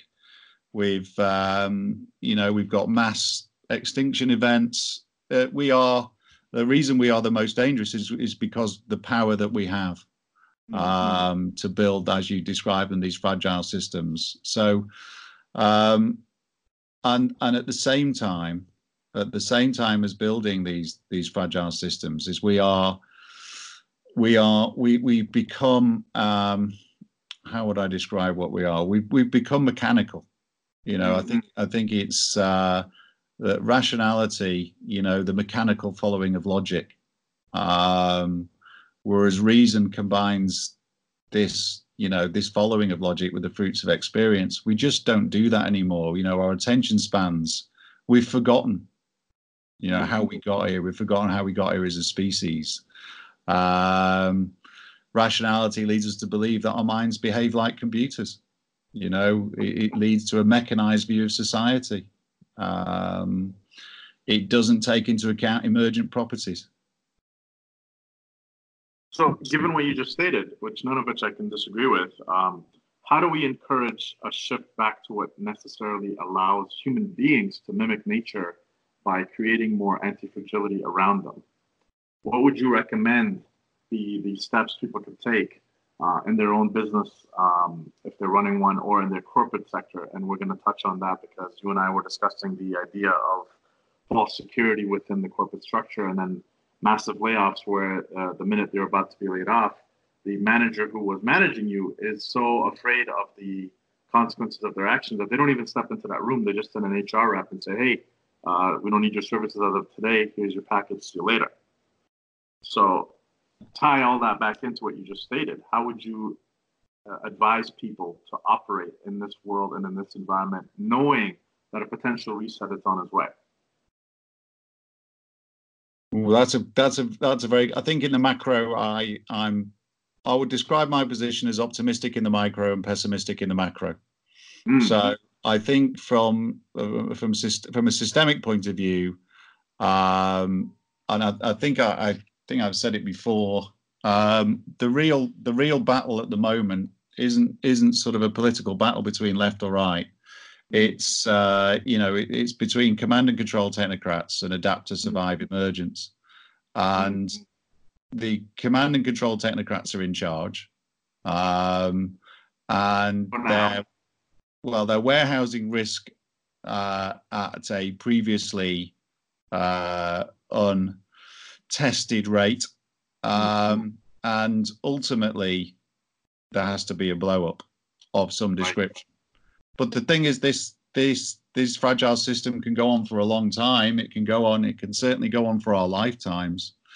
Um, so, but I, I, you know, I'm sorry to be pessimistic on the macro level. I, I don't really see much that we as individuals can do. I think that system has got away from us. I think we've seen, uh, you know, there was a and, and and you know the history of of humans isn't democratic. Mm. Um, democracy, I I think democracy was was the key um, precursor to uh, economic development, um, and I think we're we're witnessing a reduction, uh, a rapid decline in democracy. So the the attempt from an individual to try and make some difference to uh, a system that is that is becoming uh, increasingly fragile, I think is is difficult to see how that that could happen now. People are further further away from decision making process. Um, you know the what the average person would want in the UK or in Canada or the US is very very different to what the politicians do. So i'm i'm pretty pessimistic that that there's much that that any of us can do. Um, but on an individual level you know we we we are all capable of uh, changing the way um, that we understand the world. Right. Uh, there are some things in the world that can only be understood via experience. Um, and we seem to have forgotten that. And the, the list you know, sex, walk in the mountains. Yep. Driving a car. lifting heavy weights for you guys? yep, definitely. Flow, Swimming. music, ritual, ceremonies, having children, working with other people. These are all the things that give life uh, meaning. Um, and as individuals, um, we already know this. You know, it's like I said before about tells and the fact that you already kind of know what other people are thinking if you can let go. Mhm. Um, but of course, what we're doing at the moment is is the opposite. You know, technology technology separates us um, from nature. It separates us from what makes us as human. It, it, it puts a literally puts a screen in the way. Mhm. Um, so, so as a you know, if if you know, it's a little bit more even, and I have a probably have a wider definition of entrepreneur than just somebody who who maybe you know would would grow a business. You know, this this is elaborate. uh, you know, so if we want to, if we want to, you know, become more aware of our instincts. We need there's there's there's certain things we need to do. You know, we need to we need to get outside more. Um, but the thing is, you know, there's no such thing as eternal progress. Right. There's only volatility. Yeah, cultures wax and wane. Um, the the the thought that there's such a thing as eternal progress f- flies in the face of history and experience. Um, so it is inevitable that this society will come to some sort of end. Um, and uh, you know, are we getting any happier, I wiser? Are we living in harmony with the planet? Nope. None of that I could see. So, I mean, I'd argue that we need saving from ourselves. I, I Is would, I would agree with that. uh, is it John Gray who said humans gain knowledge at accelerating rate without ever learning from experience? I think I think the the point of that was the um, the idea of harnessing quote unquote the uh, the power of the nuclear weapons while not recognizing the consequence of what that may entail, right? Sort of what you just said earlier about the power of being able to blow up the earth.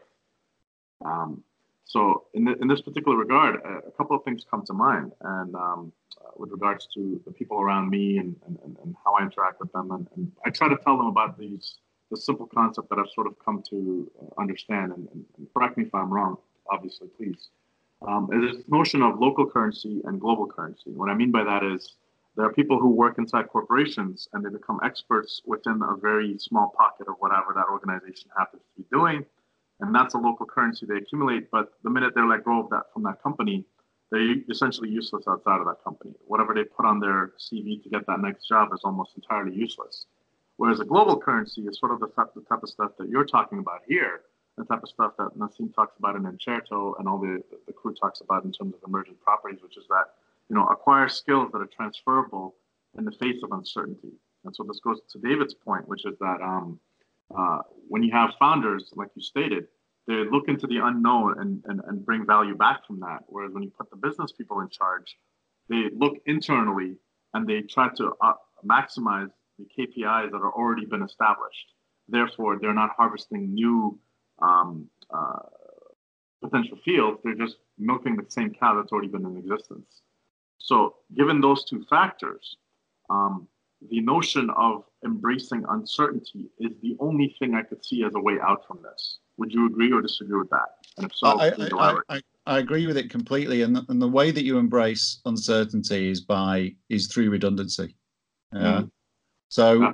i- interesting if you look at, at it from a corporate and entrepreneurial perspective and think about think about the way uh, an MBA type person would would fund or run a business, and think of it the way an entrepreneur would run a business, and and this is this is something people can practically think about in terms of redundancy. Interestingly, as a as an investor, um, redundancy reduces the return in your investment model. Yeah, on on a or, or, or if you look back at, at you know and, and debt increases it So redundancy reduces the return in your investment model as a, an MBA guy coming to invest in a business, and debt increases it. This is this is the way you look at it. Now, take a step back from that. Does anyone really believe that debt causes businesses to be successful? It's insane. Right. Uh, you know, debt. How can you know? It's wet pavements cause rain. Um, but this is this is this is the this is the returns model now. Now look at it the other way around. Mm-hmm. Redundancy increases your chance of survival in uncertain times. Exactly right. The second kidney is necessary. Debt is a hand grenade bouncing down the stairs of your life. That's a very so, colorful way to look at it. Although debt funded deals return a higher rate, the hmm. non debt funded deals individually across the economy as a whole returns returns are ultimately lower. And uh, to, to sort of look at this from a sort of more practical sense, uh, an example I quite often give is is imagine that that we are entrepreneurs and we own a, a chain of say hundred pizza restaurants. Mm-hmm. Um, we own the freeholds. Um, we make profit. We've got cash in the bank. We've no debt. Uh, we've got a nice business. Um, anyway, you wake up one morning and say, "Do you know what? I don't want to do this anymore. I want out." Mm-hmm. So we bring in private equity. So what did private equity do to that business? They sell and lease back the freeholds. Mm-hmm. What does the MBA what does that uh, Harvard MBA tell you to do? Is to maximize your uh, maximize your debt capacity to roll out as many pizza restaurants as possible. Um, so suddenly now we don't own our restaurants anymore. We are indebted to the bank. Uh, we have a private equity loan note in the business. You've gone off and put several million dollars in your pocket and you're happy and then the fashion is, is essentially restaurants are a fashion business. Eating's fashion's changed. No one wants to eat pizza anymore, and everybody wants a vegan burger restaurants. Yeah. yeah, yeah. So you and I originally, when we owned our freeholds, had cash in the bank and no debt, would have cycled our restaurant chain through from pizza places to vegan burger places we would have taken some pain, we would have lost some money, um, we may have closed the odd store, but we'd have got through it. We had redundancy. Yep, yep. What happens to the private equity guy, the MBA guy? Do you know what? The business goes bust. And do you know what he says? Mm-hmm. Nobody could have seen it coming. Coming, right, right, right, right. Nobody could have predicted it. And the whole point of all of this is what the entrepreneur says. Yes, I I agree. I couldn't have predicted vegan burgers, but what I can do is predict shit. Whatever you shit is coming. I do not know exactly what it looks like, but it is coming. And that that I think goes to the heart of the the difference between the two types of people, if you like. So I guess that's it. How how do we how do we benefit? How what how do we learn? In our own mm-hmm. lives is is to add that is to add that level of redundancy. You, you're not trying to predict the shit that's coming down the tube, but you know it's coming. And you can reverse it around the other way as well. You can't predict the good stuff, the happy accidents that are coming, but you know they're coming too. So you have to give yourself opportunity both ways. Of course. Of course, that's that's actually funny because as you mentioned that, I noticed three things popped into my head actually. One, I recall there was a time when there was a massive expansion of Starbucks and I think the people who were guiding that procedure were all the, uh, the MBA types, and they were basically overstretched to the point where there was a Starbucks across from a Starbucks. Which the idea was that if we own the market and corner literally every angle of it, we will be better off. And of course, that just caused a bunch of stores down. Well, everything's a Laffer curve. right, right. That's exactly it. And, and that, that's what, what makes it funny is because the second company that followed that same principle actually went completely out of business, which was there's a company, I'm not sure they have it in the UK, but in Canada, it's called Quiznos Subs. And, and the way they distinguished themselves from all the other sub places was that they gave you these really nice toasted sandwiches as opposed to the regular ones. And they did exactly what you described, which is that they went into massive debt to ever expand a business without taking into consideration, which is uh, Nassim's idea, which from the internal volume, when he was talking about when they were telling him, I know, how do you know which uh, what company is going to do well? And he said, I don't know, but I can tell you which ones are not going to do well. The ones that are burdened in debt.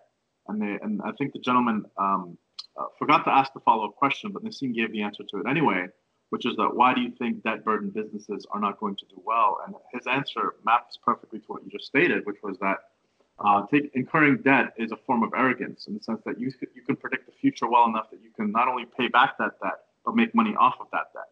Therefore, you put yourself uh, twice at risk because now you're going to have accelerating harm come your way should the vegan uh, sandwich idea take off and your pizza store now been you know uh, fully stretched beyond its normal capacity uh, is going to crumble.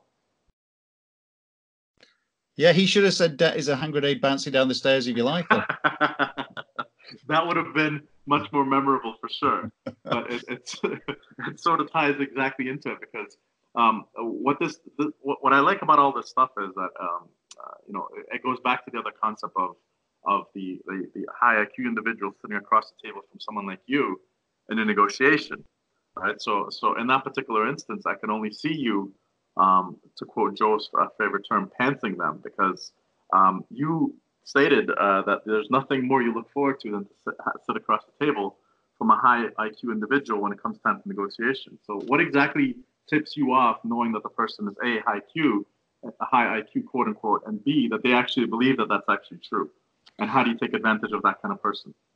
Well, actually, at the time I had the high in in inverted commas, and there was there was a little bit of um, provocation in that in that tweet, I think, as well. Just to, but but but what I what I actually mean is, and Nassim's touched on this, and I've I've really enjoyed his destruction of the uh, the IQ industry. It's something I've talked about for a, a long time. Um, but uh, what I, what I really mean is is this is is the people that get into the circular the circular professions. So the professions that you progress in because you have a high IQ.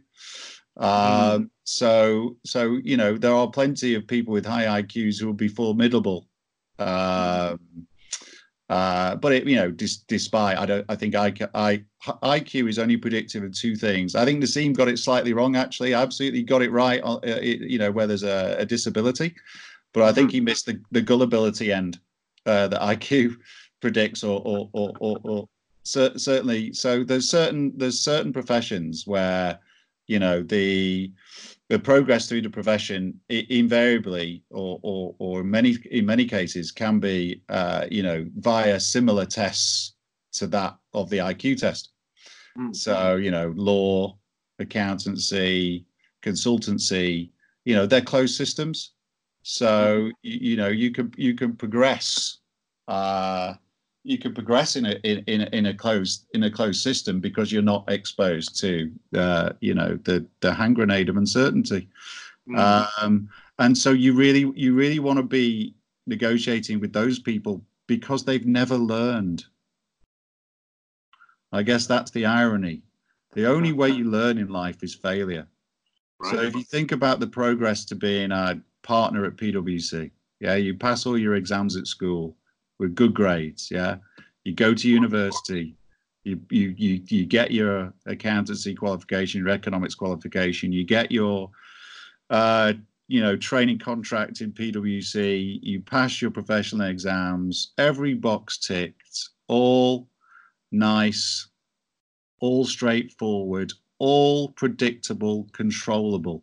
Yeah, there's no pigeon jumping on your chessboard. Um, but you've not learned a single thing. Mm. What, what, in fact, what you what you have learned is that the future is predictable mm. because you've operated in a closed system. The only way uh, the future can be predictable is within a closed system, and that's your only experience. So if if you if all you know is the ratio of one thing to another, then you're going to be destroyed by an open system. You're going to be destroyed by the infinite possibility of an open system. and that's why that's why you want those people on the other side because it's the hubris that you're looking for. I, I could have said hubris. I right. want the, some of the side of the table to have an incredible amount of hubris, but given what was going on in the IQ debate, I thought it'd be much more fun to say high IQ. the, the, we know the, the hubris, you know, the, the thought that we can understand and control everything. You know, that's that's that's what that's where the high IQ hubristic professional sat in his ivory tower. That's that's where he is. Right, uh, right, right. And we can't. And this is what I go all the way back to what I said that that um, negotiation is a dynamic, non-linear, emergent process. You mm-hmm. want the other per- person on the other side to think think linearly. You right. want them to think that you pass an exam, therefore you get a job. Right, right, right. There's, right. there's no exam out here. No, I remember we, we you and I were discussing this, and, and, and it sort of harks back to this point. When when I when I see these type of arguments, I always think to myself in the following way: No matter how intelligent I may be, my finite brain cannot encompass the infinite universe. Therefore, as a starting point, for me to assume to have control over external factors is to only deceive myself, and therefore to put myself at a disadvantage if I was sitting across somebody like you and we were negotiating. Because clearly, um, if I thought I was smarter than you, or if I thought I was smarter than the whole process, all I'm doing here is being my own worst enemy. You know what I mean? And, and that kind of ties back into what you just stated, which is the level of hubris. If you believe in your own high IQ and you believe that IQ is real, and then you continue to operate under those assumptions, you will set yourself up for that asymmetrical opportunity that may come your way, and you will get uh, you either hit ruin um, which will you know take you out of the game, or you may you may get humbled by, by, by a potentially significant loss, not one that totally destroys you, but one that kind of helps you kind of temper down your expectations of what you think you know versus what's possible to know. Well, what you've done is you've you've, you've subjugated your instinct, and and I guess one of the important messages that I would like to to get across in this podcast is is we evolved, humans evolved instinct and humility to deal with an uncertain world. Right um, um, what we are, what the formal education, what the formal uh, methodology into these types of jobs is is via the application of models. Mm. Um, now, maths can't help you when in, outcomes are incalculable. Right, right, right, right. Um, so these guys they become a hostage. What's what's what I'd say, a hostage to certainty. Right, right, right. And and, and I want to follow up on that on the following patterns. Right. So this is going to get really interesting for you really quickly because we'll look at two characters. On the one side, you have the ex KGB uh, colonel who became president of Russia. Uh, clearly, the path from his starting career uh, to where he is now was rife with uncertainty and I'm sure various activities, the likes of which we wouldn't want to participate in. And on the other side, you have you know Donald Trump, who everybody and I always tell people, I'm like, you know, the worst thing you could do is assume the man is stupid because clearly he isn't. But if you're sitting across a negotiation table with Trump on one side and Putin on the other, um, what do you see when that situation transpires? What what kind of a, a dynamic do you uh, foresee when those two sit across from each other? Because clearly, both of them aren't the type of people who've checked off any kind of boxes on anybody's list of constrained uh, formal systems. They, they appear to be both nonlinear in terms of how they got to where they are. How do you see it? Well, I mean, uh, it's interesting when you think of it. Just take Trump for example. I don't think Trump's mm-hmm. particularly great, but the the the the pond that he swam in when he entered politics was just full of people who were truly incapable. Um, so so so I think I don't think he, you know, I, I, suspect he isn't. He wasn't a billionaire. He may well be now. I suspect that much much of what he he was was myth. Um, but but I agree with you. He's definitely nonlinear. He's definitely unpredictable. He's much more capable than his Democratic opponents um, will ever be. Um, so he will continue to win, in my opinion, uh, until until I don't think that the political system in the US is capable of producing somebody on the Democrat, Democratic side to, uh, you know, with the with the the kind of attributes to oppose him, um, who can who can win in in the game that he's playing. Um, so I think I think right, you know, whether you love him or hate him, we're probably going to be stuck with him for another five years, but. Um, uh, so, so I don't think he's particularly um, amazing, um, but I, I, think I said it before. You know, he he he's the president of the most, by far and away, the most powerful country on earth, and uh, what the dynamic that that I would see uh, mm. between Putin and Trump is Putin knows that. So he he he's playing, and and I think you know everybody who deals with Trump at the moment is, playing the game of lose as little as possible. They're not Right, playing right. the game to win. They're playing a game to minimize losses, um, and to you know to to to to get small wins where they can.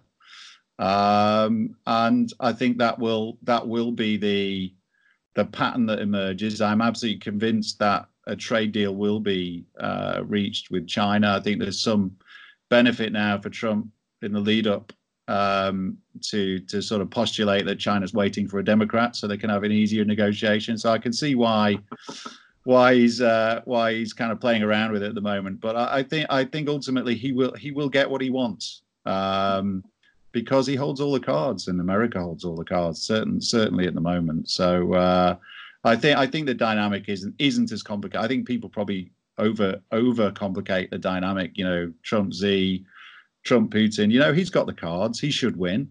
Um, it's just a case of uh, of how. You know, how does he get there? What does it look like when he gets there? And like I always say, you can't predict it. Vic- Victory is emergent, success is emergent in in negotiations. It never looks like you thought it was going to look. Um, so it's very difficult to say, but I, I would suspect that the dynamic in all cases is is loss minimization on behalf of everybody who's not America. Fair enough. So I want to. I have a bone to contend with you on this on one area where I think we actually found some level of disagreement, and and it was a minor level of disagreement, but it was actually uh, noticeable because you you and I are usually tend on the same page, which was that sometimes you could tell that a business deal is going to be a bad deal before it even starts. And uh, I get your point, which was to say that you don't know until you get started. But my point, counter to that, was that we know when the person who's been given the opportunity to run that business has been handed the keys to the kingdom, funded by their rich parents. Um, so that's one instance of it. And, and the reason I want to bring that up is because it's going to tie into exactly where you live with regards to Brexit and the EU. Because my professor, one of the only guys I actually remember in school who I still to this day respect and I sometimes reach out to and stay in touch with, his PhD thesis was that how bad the idea of the euro was. And they almost didn't give him his PhD because clearly they wanted the uh, opposite narrative to be true. And he stated that regardless of what you see as efficiencies gained, what you're discounting is the cultural differences that will fight the norms that are going to be pushed from one location of Europe across the rest of Europe. And that was his sticking point. He said, look, all your models aside, some people just operate differently. And as soon as you start to dictate to them, they will revolt against it. And so, considering where you live, how do you see all this unfurling? And, and what was your uh, first inclination when you heard about the concept of the EU? And, and, and that is one of those instances where you can almost see that it's a bad deal, that it's going to fail. You just don't know how bad and how long it'll take for it to fail. Yeah, I mean, I, I, think. Well, I don't think we disagree particularly. Uh, I think my, my, my, I was probably being picky on whether we know. You know, I, Right. I, I, I'm, I'm deeply suspicious of whether, whether, whether we know anything. An outcome. There's always surprises. You know, Yeah. um, no, no matter, no matter how, uh, how clever uh, we think we are, we all, we all get surprised. But uh, no, I mean, it, it, you know, the European Union is it, you know the euro is flawed you know you can't have um currency union without fiscal union. You can't have fiscal union without political union. And um it doesn't it doesn't appear that there is the appetite for um political union. If i was the european union i i would want the uk out um because because we are an, an impediment um to fiscal union certainly and, and political union definitely. So you know whether whether or not there's an appetite in this country to stay or, or leave the eu is one thing but whether there's a, a majority in this country for to be in a federal uh, europe i would say that that that uh, absolutely definitely there isn't. So ultimately you know they they you would think they would want us out and i think the only reason they don't want us out is because of the economic predicament they're now in where they uh, you know the potential of losing one member is one thing but then the precedent that sets for people like italy and so on and so forth is another so so i think i think they they have painted themselves every everybody's painted into a, into a corner now uh, i think i said earlier you know what what, what history uh, and experience tells us about um, you know, or, you know every attempt to have uh, something um, similar to the European Union in history has blown up. And uh, I'm reasonably confident that this one will blow up too. I, you know, my instinct uh, is many people on, you know, in our corner of the Twitter world is to de- is decentralization um, is is best. Um, I've already talked about the, the democratic problems that we, we face today and the, the effect they're going to have on economic development. And I, and I certainly think that's the case in Europe. I'm not completely convinced that we, well, we chose the wrong time and then we chose the wrong people. So it's very difficult at the moment. I, I think I annoy a lot of people by being re- reasonably ambivalent on Brexit. Look, I think Europe will break up. I think the UK should um, uh, you know, absolutely uh, leave if it if it if it can't join the party. I think we chose a bad time and we chose the wrong people, so we've ended up in a in a very very difficult um, a very difficult situation. So answer this for me because I've always found this curious, right? So I, I listen to both sides of the people who are anti and pro Brexit and all that stuff, and I always say, you know, why what you could do is you could actually revert back to what used to be the way uh, each country operated, but keep some of the good stuff that did come out of the whole European Union concept, like some of the, the ideas that were beneficial. You could still retain them and say, look, yeah, we tried this experiment. It didn't work out the way we thought it should. But what we could do is we could do a new iteration where we can go back to what we know always did work, but we could incorporate some of the valuable lessons we learned. Why does it have to be a binary one or zero? Why can't it just be like a an emergent uh, solution to state that, hey, some of these ideas were poorly thought out. Some of these actually were surprisingly good. Incorporate those back and let's revert back to the last state of the system, which we knew was semi functional relative to what's happening today. Why isn't that conversation ever being had? Why has it always been a one or zero? Or is that just the media and the way they want to portray all this?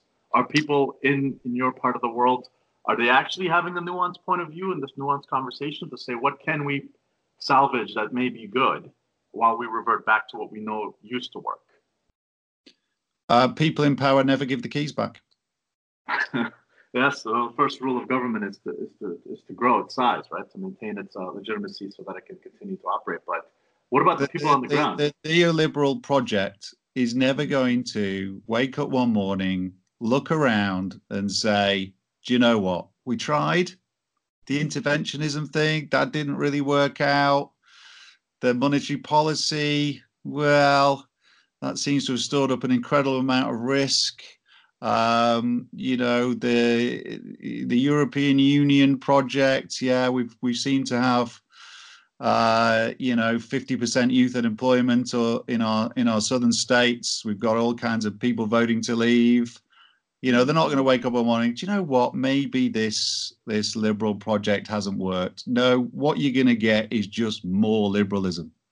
There's no chance of them picking the good bits out. Their answer to the failure of their project is you need more of it. You need more Europe. You need more easing. You need more uh, intervention. You just need. We just haven't done enough of it.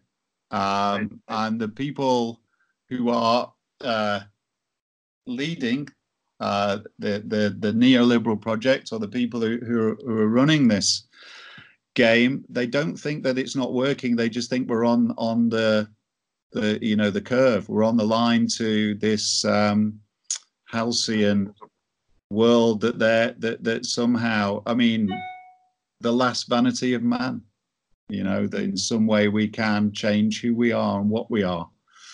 Uh, and they think we're just not we're not there yet. So uh, there is no chance that these people will give the keys back and say, does somebody else want to go?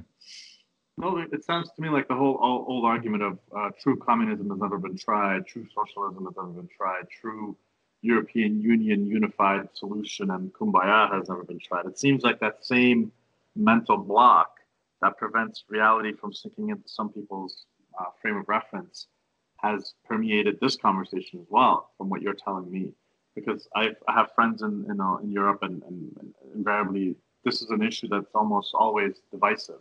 Even if I try to bring it up with nuance, I'm painted in one particular camp or another, regardless of what I say. So you're closer to it. Um, what's your what's your feel like at the ground level? What are people really like? You know, Boris Johnson supposedly going to uh, fulfill the promises that have been made and yet never kept. Um, what's what's your take on all that about at that end of it? Like, is there a true concern that this was a bad idea, that they may want to try to do another vote and stay in, or is it like this is a done deal? We're just waiting for the um, the clock to tick down on it. The establishment doesn't want to leave. Right. Um, you know that's clear. The press, you know, we had uh, Obama stump up and tell us not to leave. Uh, you know, the establishment doesn't want to leave. So I have deep. I, I have predicted all along that we will never leave. I stand by my prediction. Um, I don't trust Johnson as far as I could throw him. He he is of of the establishment. He is Eton. He is Oxford. He is he is from the same world as the people who got us into this position in the first place. I don't I don't think for a minute he's not. Um, and I suspect they're softening us up now for a watered down slightly, ever so slightly watered down withdrawal agreement, which is is leaving in name only and basically um, leaves you know the country subject to um, the European Union in many many ways for for a long time coming, or uh, we get another extension and and and and they will. Uh, bide their time for a, for a second uh, a second vote. So so I suspect that that ultimately we won't leave. There is no nuance or subtlety in any of the arguments on either side uh, or, or, or, or, you know, particularly on the the Remain side, who whose attempts to um, you know to paint the Leavers as uh, somehow racist has has been one of the you know most disappointing features. But also on the on the Leave side, you know, they they came up with some numbers and some nonsense that that that you know didn't really hold much water, which they you know they didn't really need, I don't think. Um, so, so there's no nuance on either side. We are completely polarized. Um, I, you know, I'm instinctively, definitely, I instinctively a leaver, a leaver, but not in these circumstances, not not in these people doing the negotiation. They're going to leave us in a worse, worse position than we were before. So even those of us who who want to listen to both sides are, are paralyzed by, uh, you know, Mrs. May was a, a Remainer. Um, you know, we had and we had somebody who who literally understood zero of what we talked about today in terms of negotiation. Um, so we we were never going to get anywhere with uh, what I, I think. Do you know, just as an aside, one of the funniest side effects of the sort of the debate for me mm-hmm. has been the Remain argument uh, that this is the best deal we could have got.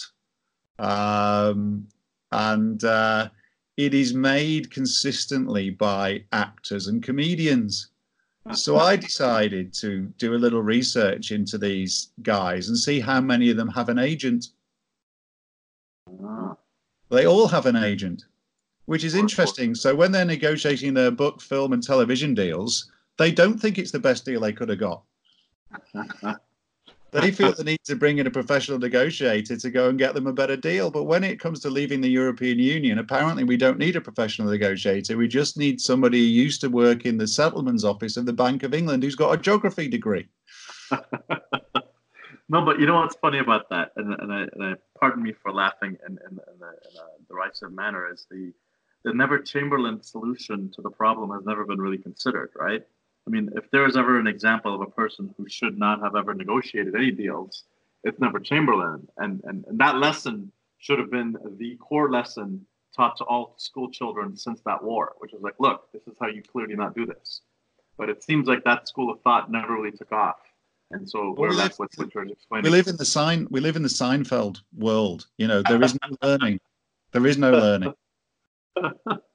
That's uh it's a little disappointing, but you know what? Uh, there's always hope for at least. Uh, the reason I started this podcast, and, and it's very simple. It's like there are pockets where nuance matters. There are pockets where um, recognition of the fatality of certainty matters, right? So we wanted to get these voices out, and, and, and, your uh, voice is definitely one of the uh, more sought after ones. And, and the reason I want to bring that up and to tie it back into your previous point is that you mentioned Boris Johnson's uh, experience at, at, Oxford, but you and I have also had a conversation where you had your education.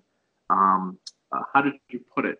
uh, the only white kid in town, and you had to learn real fast. So, can you uh, elaborate on, on your ex- experience and expertise from that time period of your of your um, of your schooling?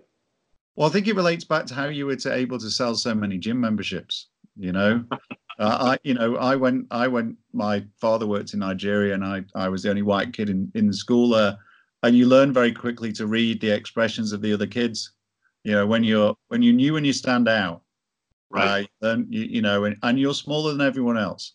I was I'm I'm a big guy now, but uh, at the age of 13, you know, I was a skinny white kid, and uh, my uh, my my friends over there were, were a lot bigger than me, um, and uh, you learn very quickly to read um, your fellow classmates. You know, mm-hmm. uh, and I think you know you know we obviously we've spoken about before. You you move countries also.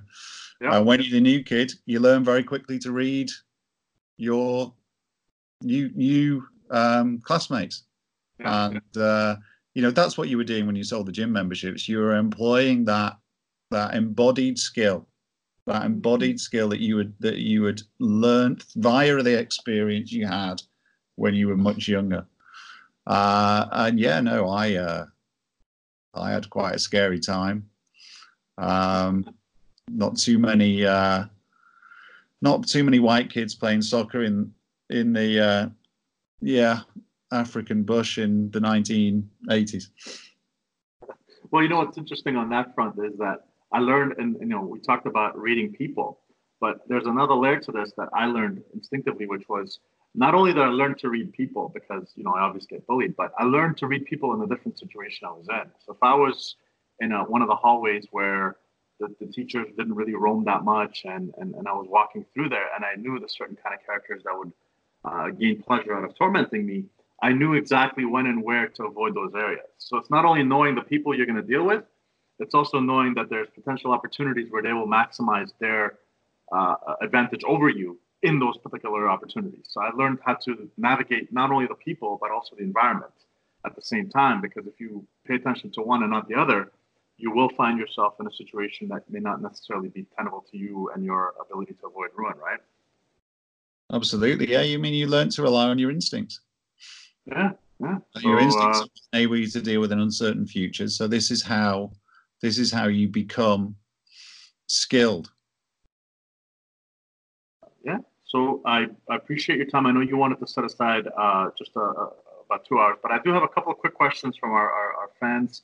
If you want to just quickly fire off some um, uh, quick responses to those, if, if you have time or. Yeah, no, um, sure. I'm, I'm, uh, I've got a little bit longer. I'm just about to drive off to pick my youngest daughter up from uh, a festival. So, but I've got a few a few minutes. Oh, yeah. Okay, perfect. So, a question is this: um, How long does an average negotiation last for you? What are the time bounds that you put on yourself in space and time when it comes to how you prep? So, people want to emulate the the, the, the teachings that you've been uh, telling us about. What's your process like? How do you what do you do? I don't have one. Don't have a process. Would be my answer to that. Avoid all processes. Okay, okay perfect. Um, what was the biggest mistake you ever made negotiating, and what lesson did you learn from it? Oh, um, that's a difficult question. Mistake negotiating, mistake negotiating. I think um, early on in business, um, mm.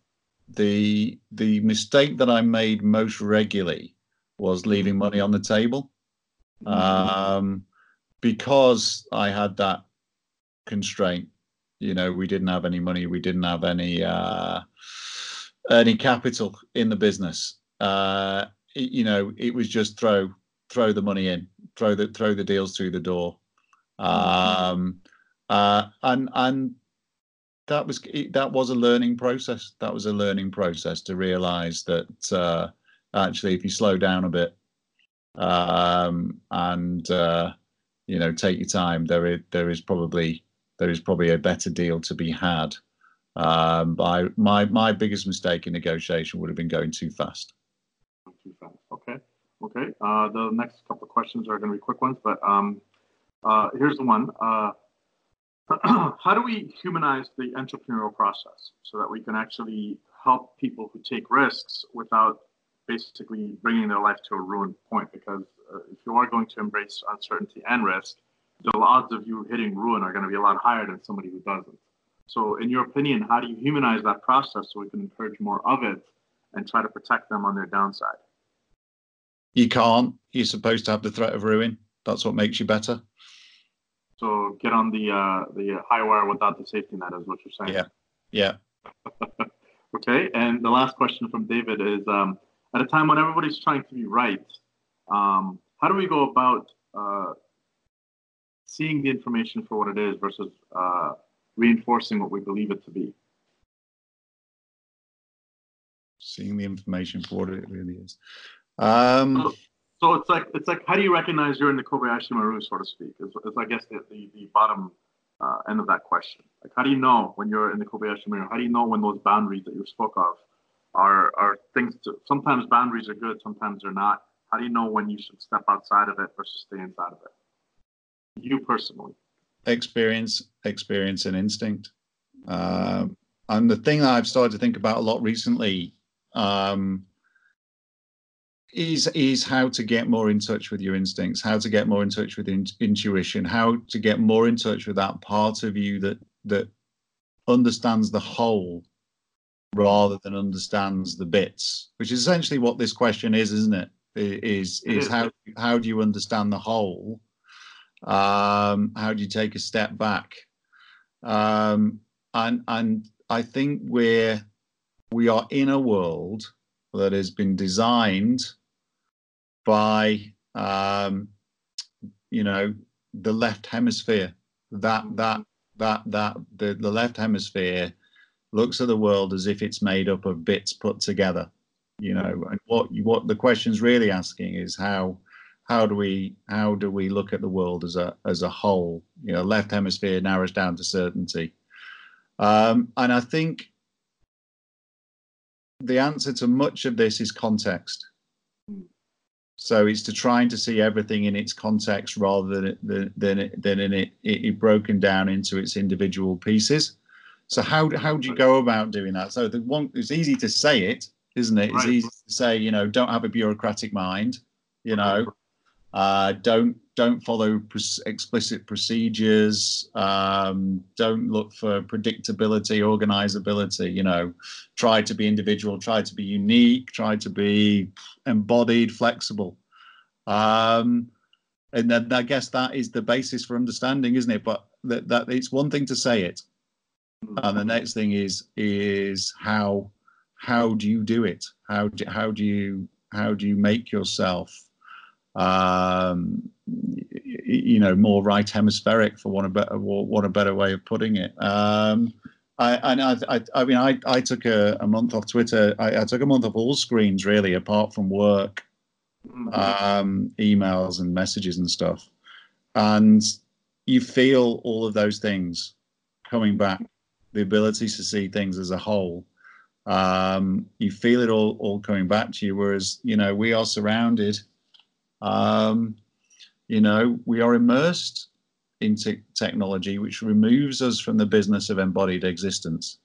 So I would have said, how how do you how do you do that? I think you have to remove yourself as much as you can um, from the technology, from the screens, from the uh, from from the constant interruptions, um, and from having a screen between you and reality.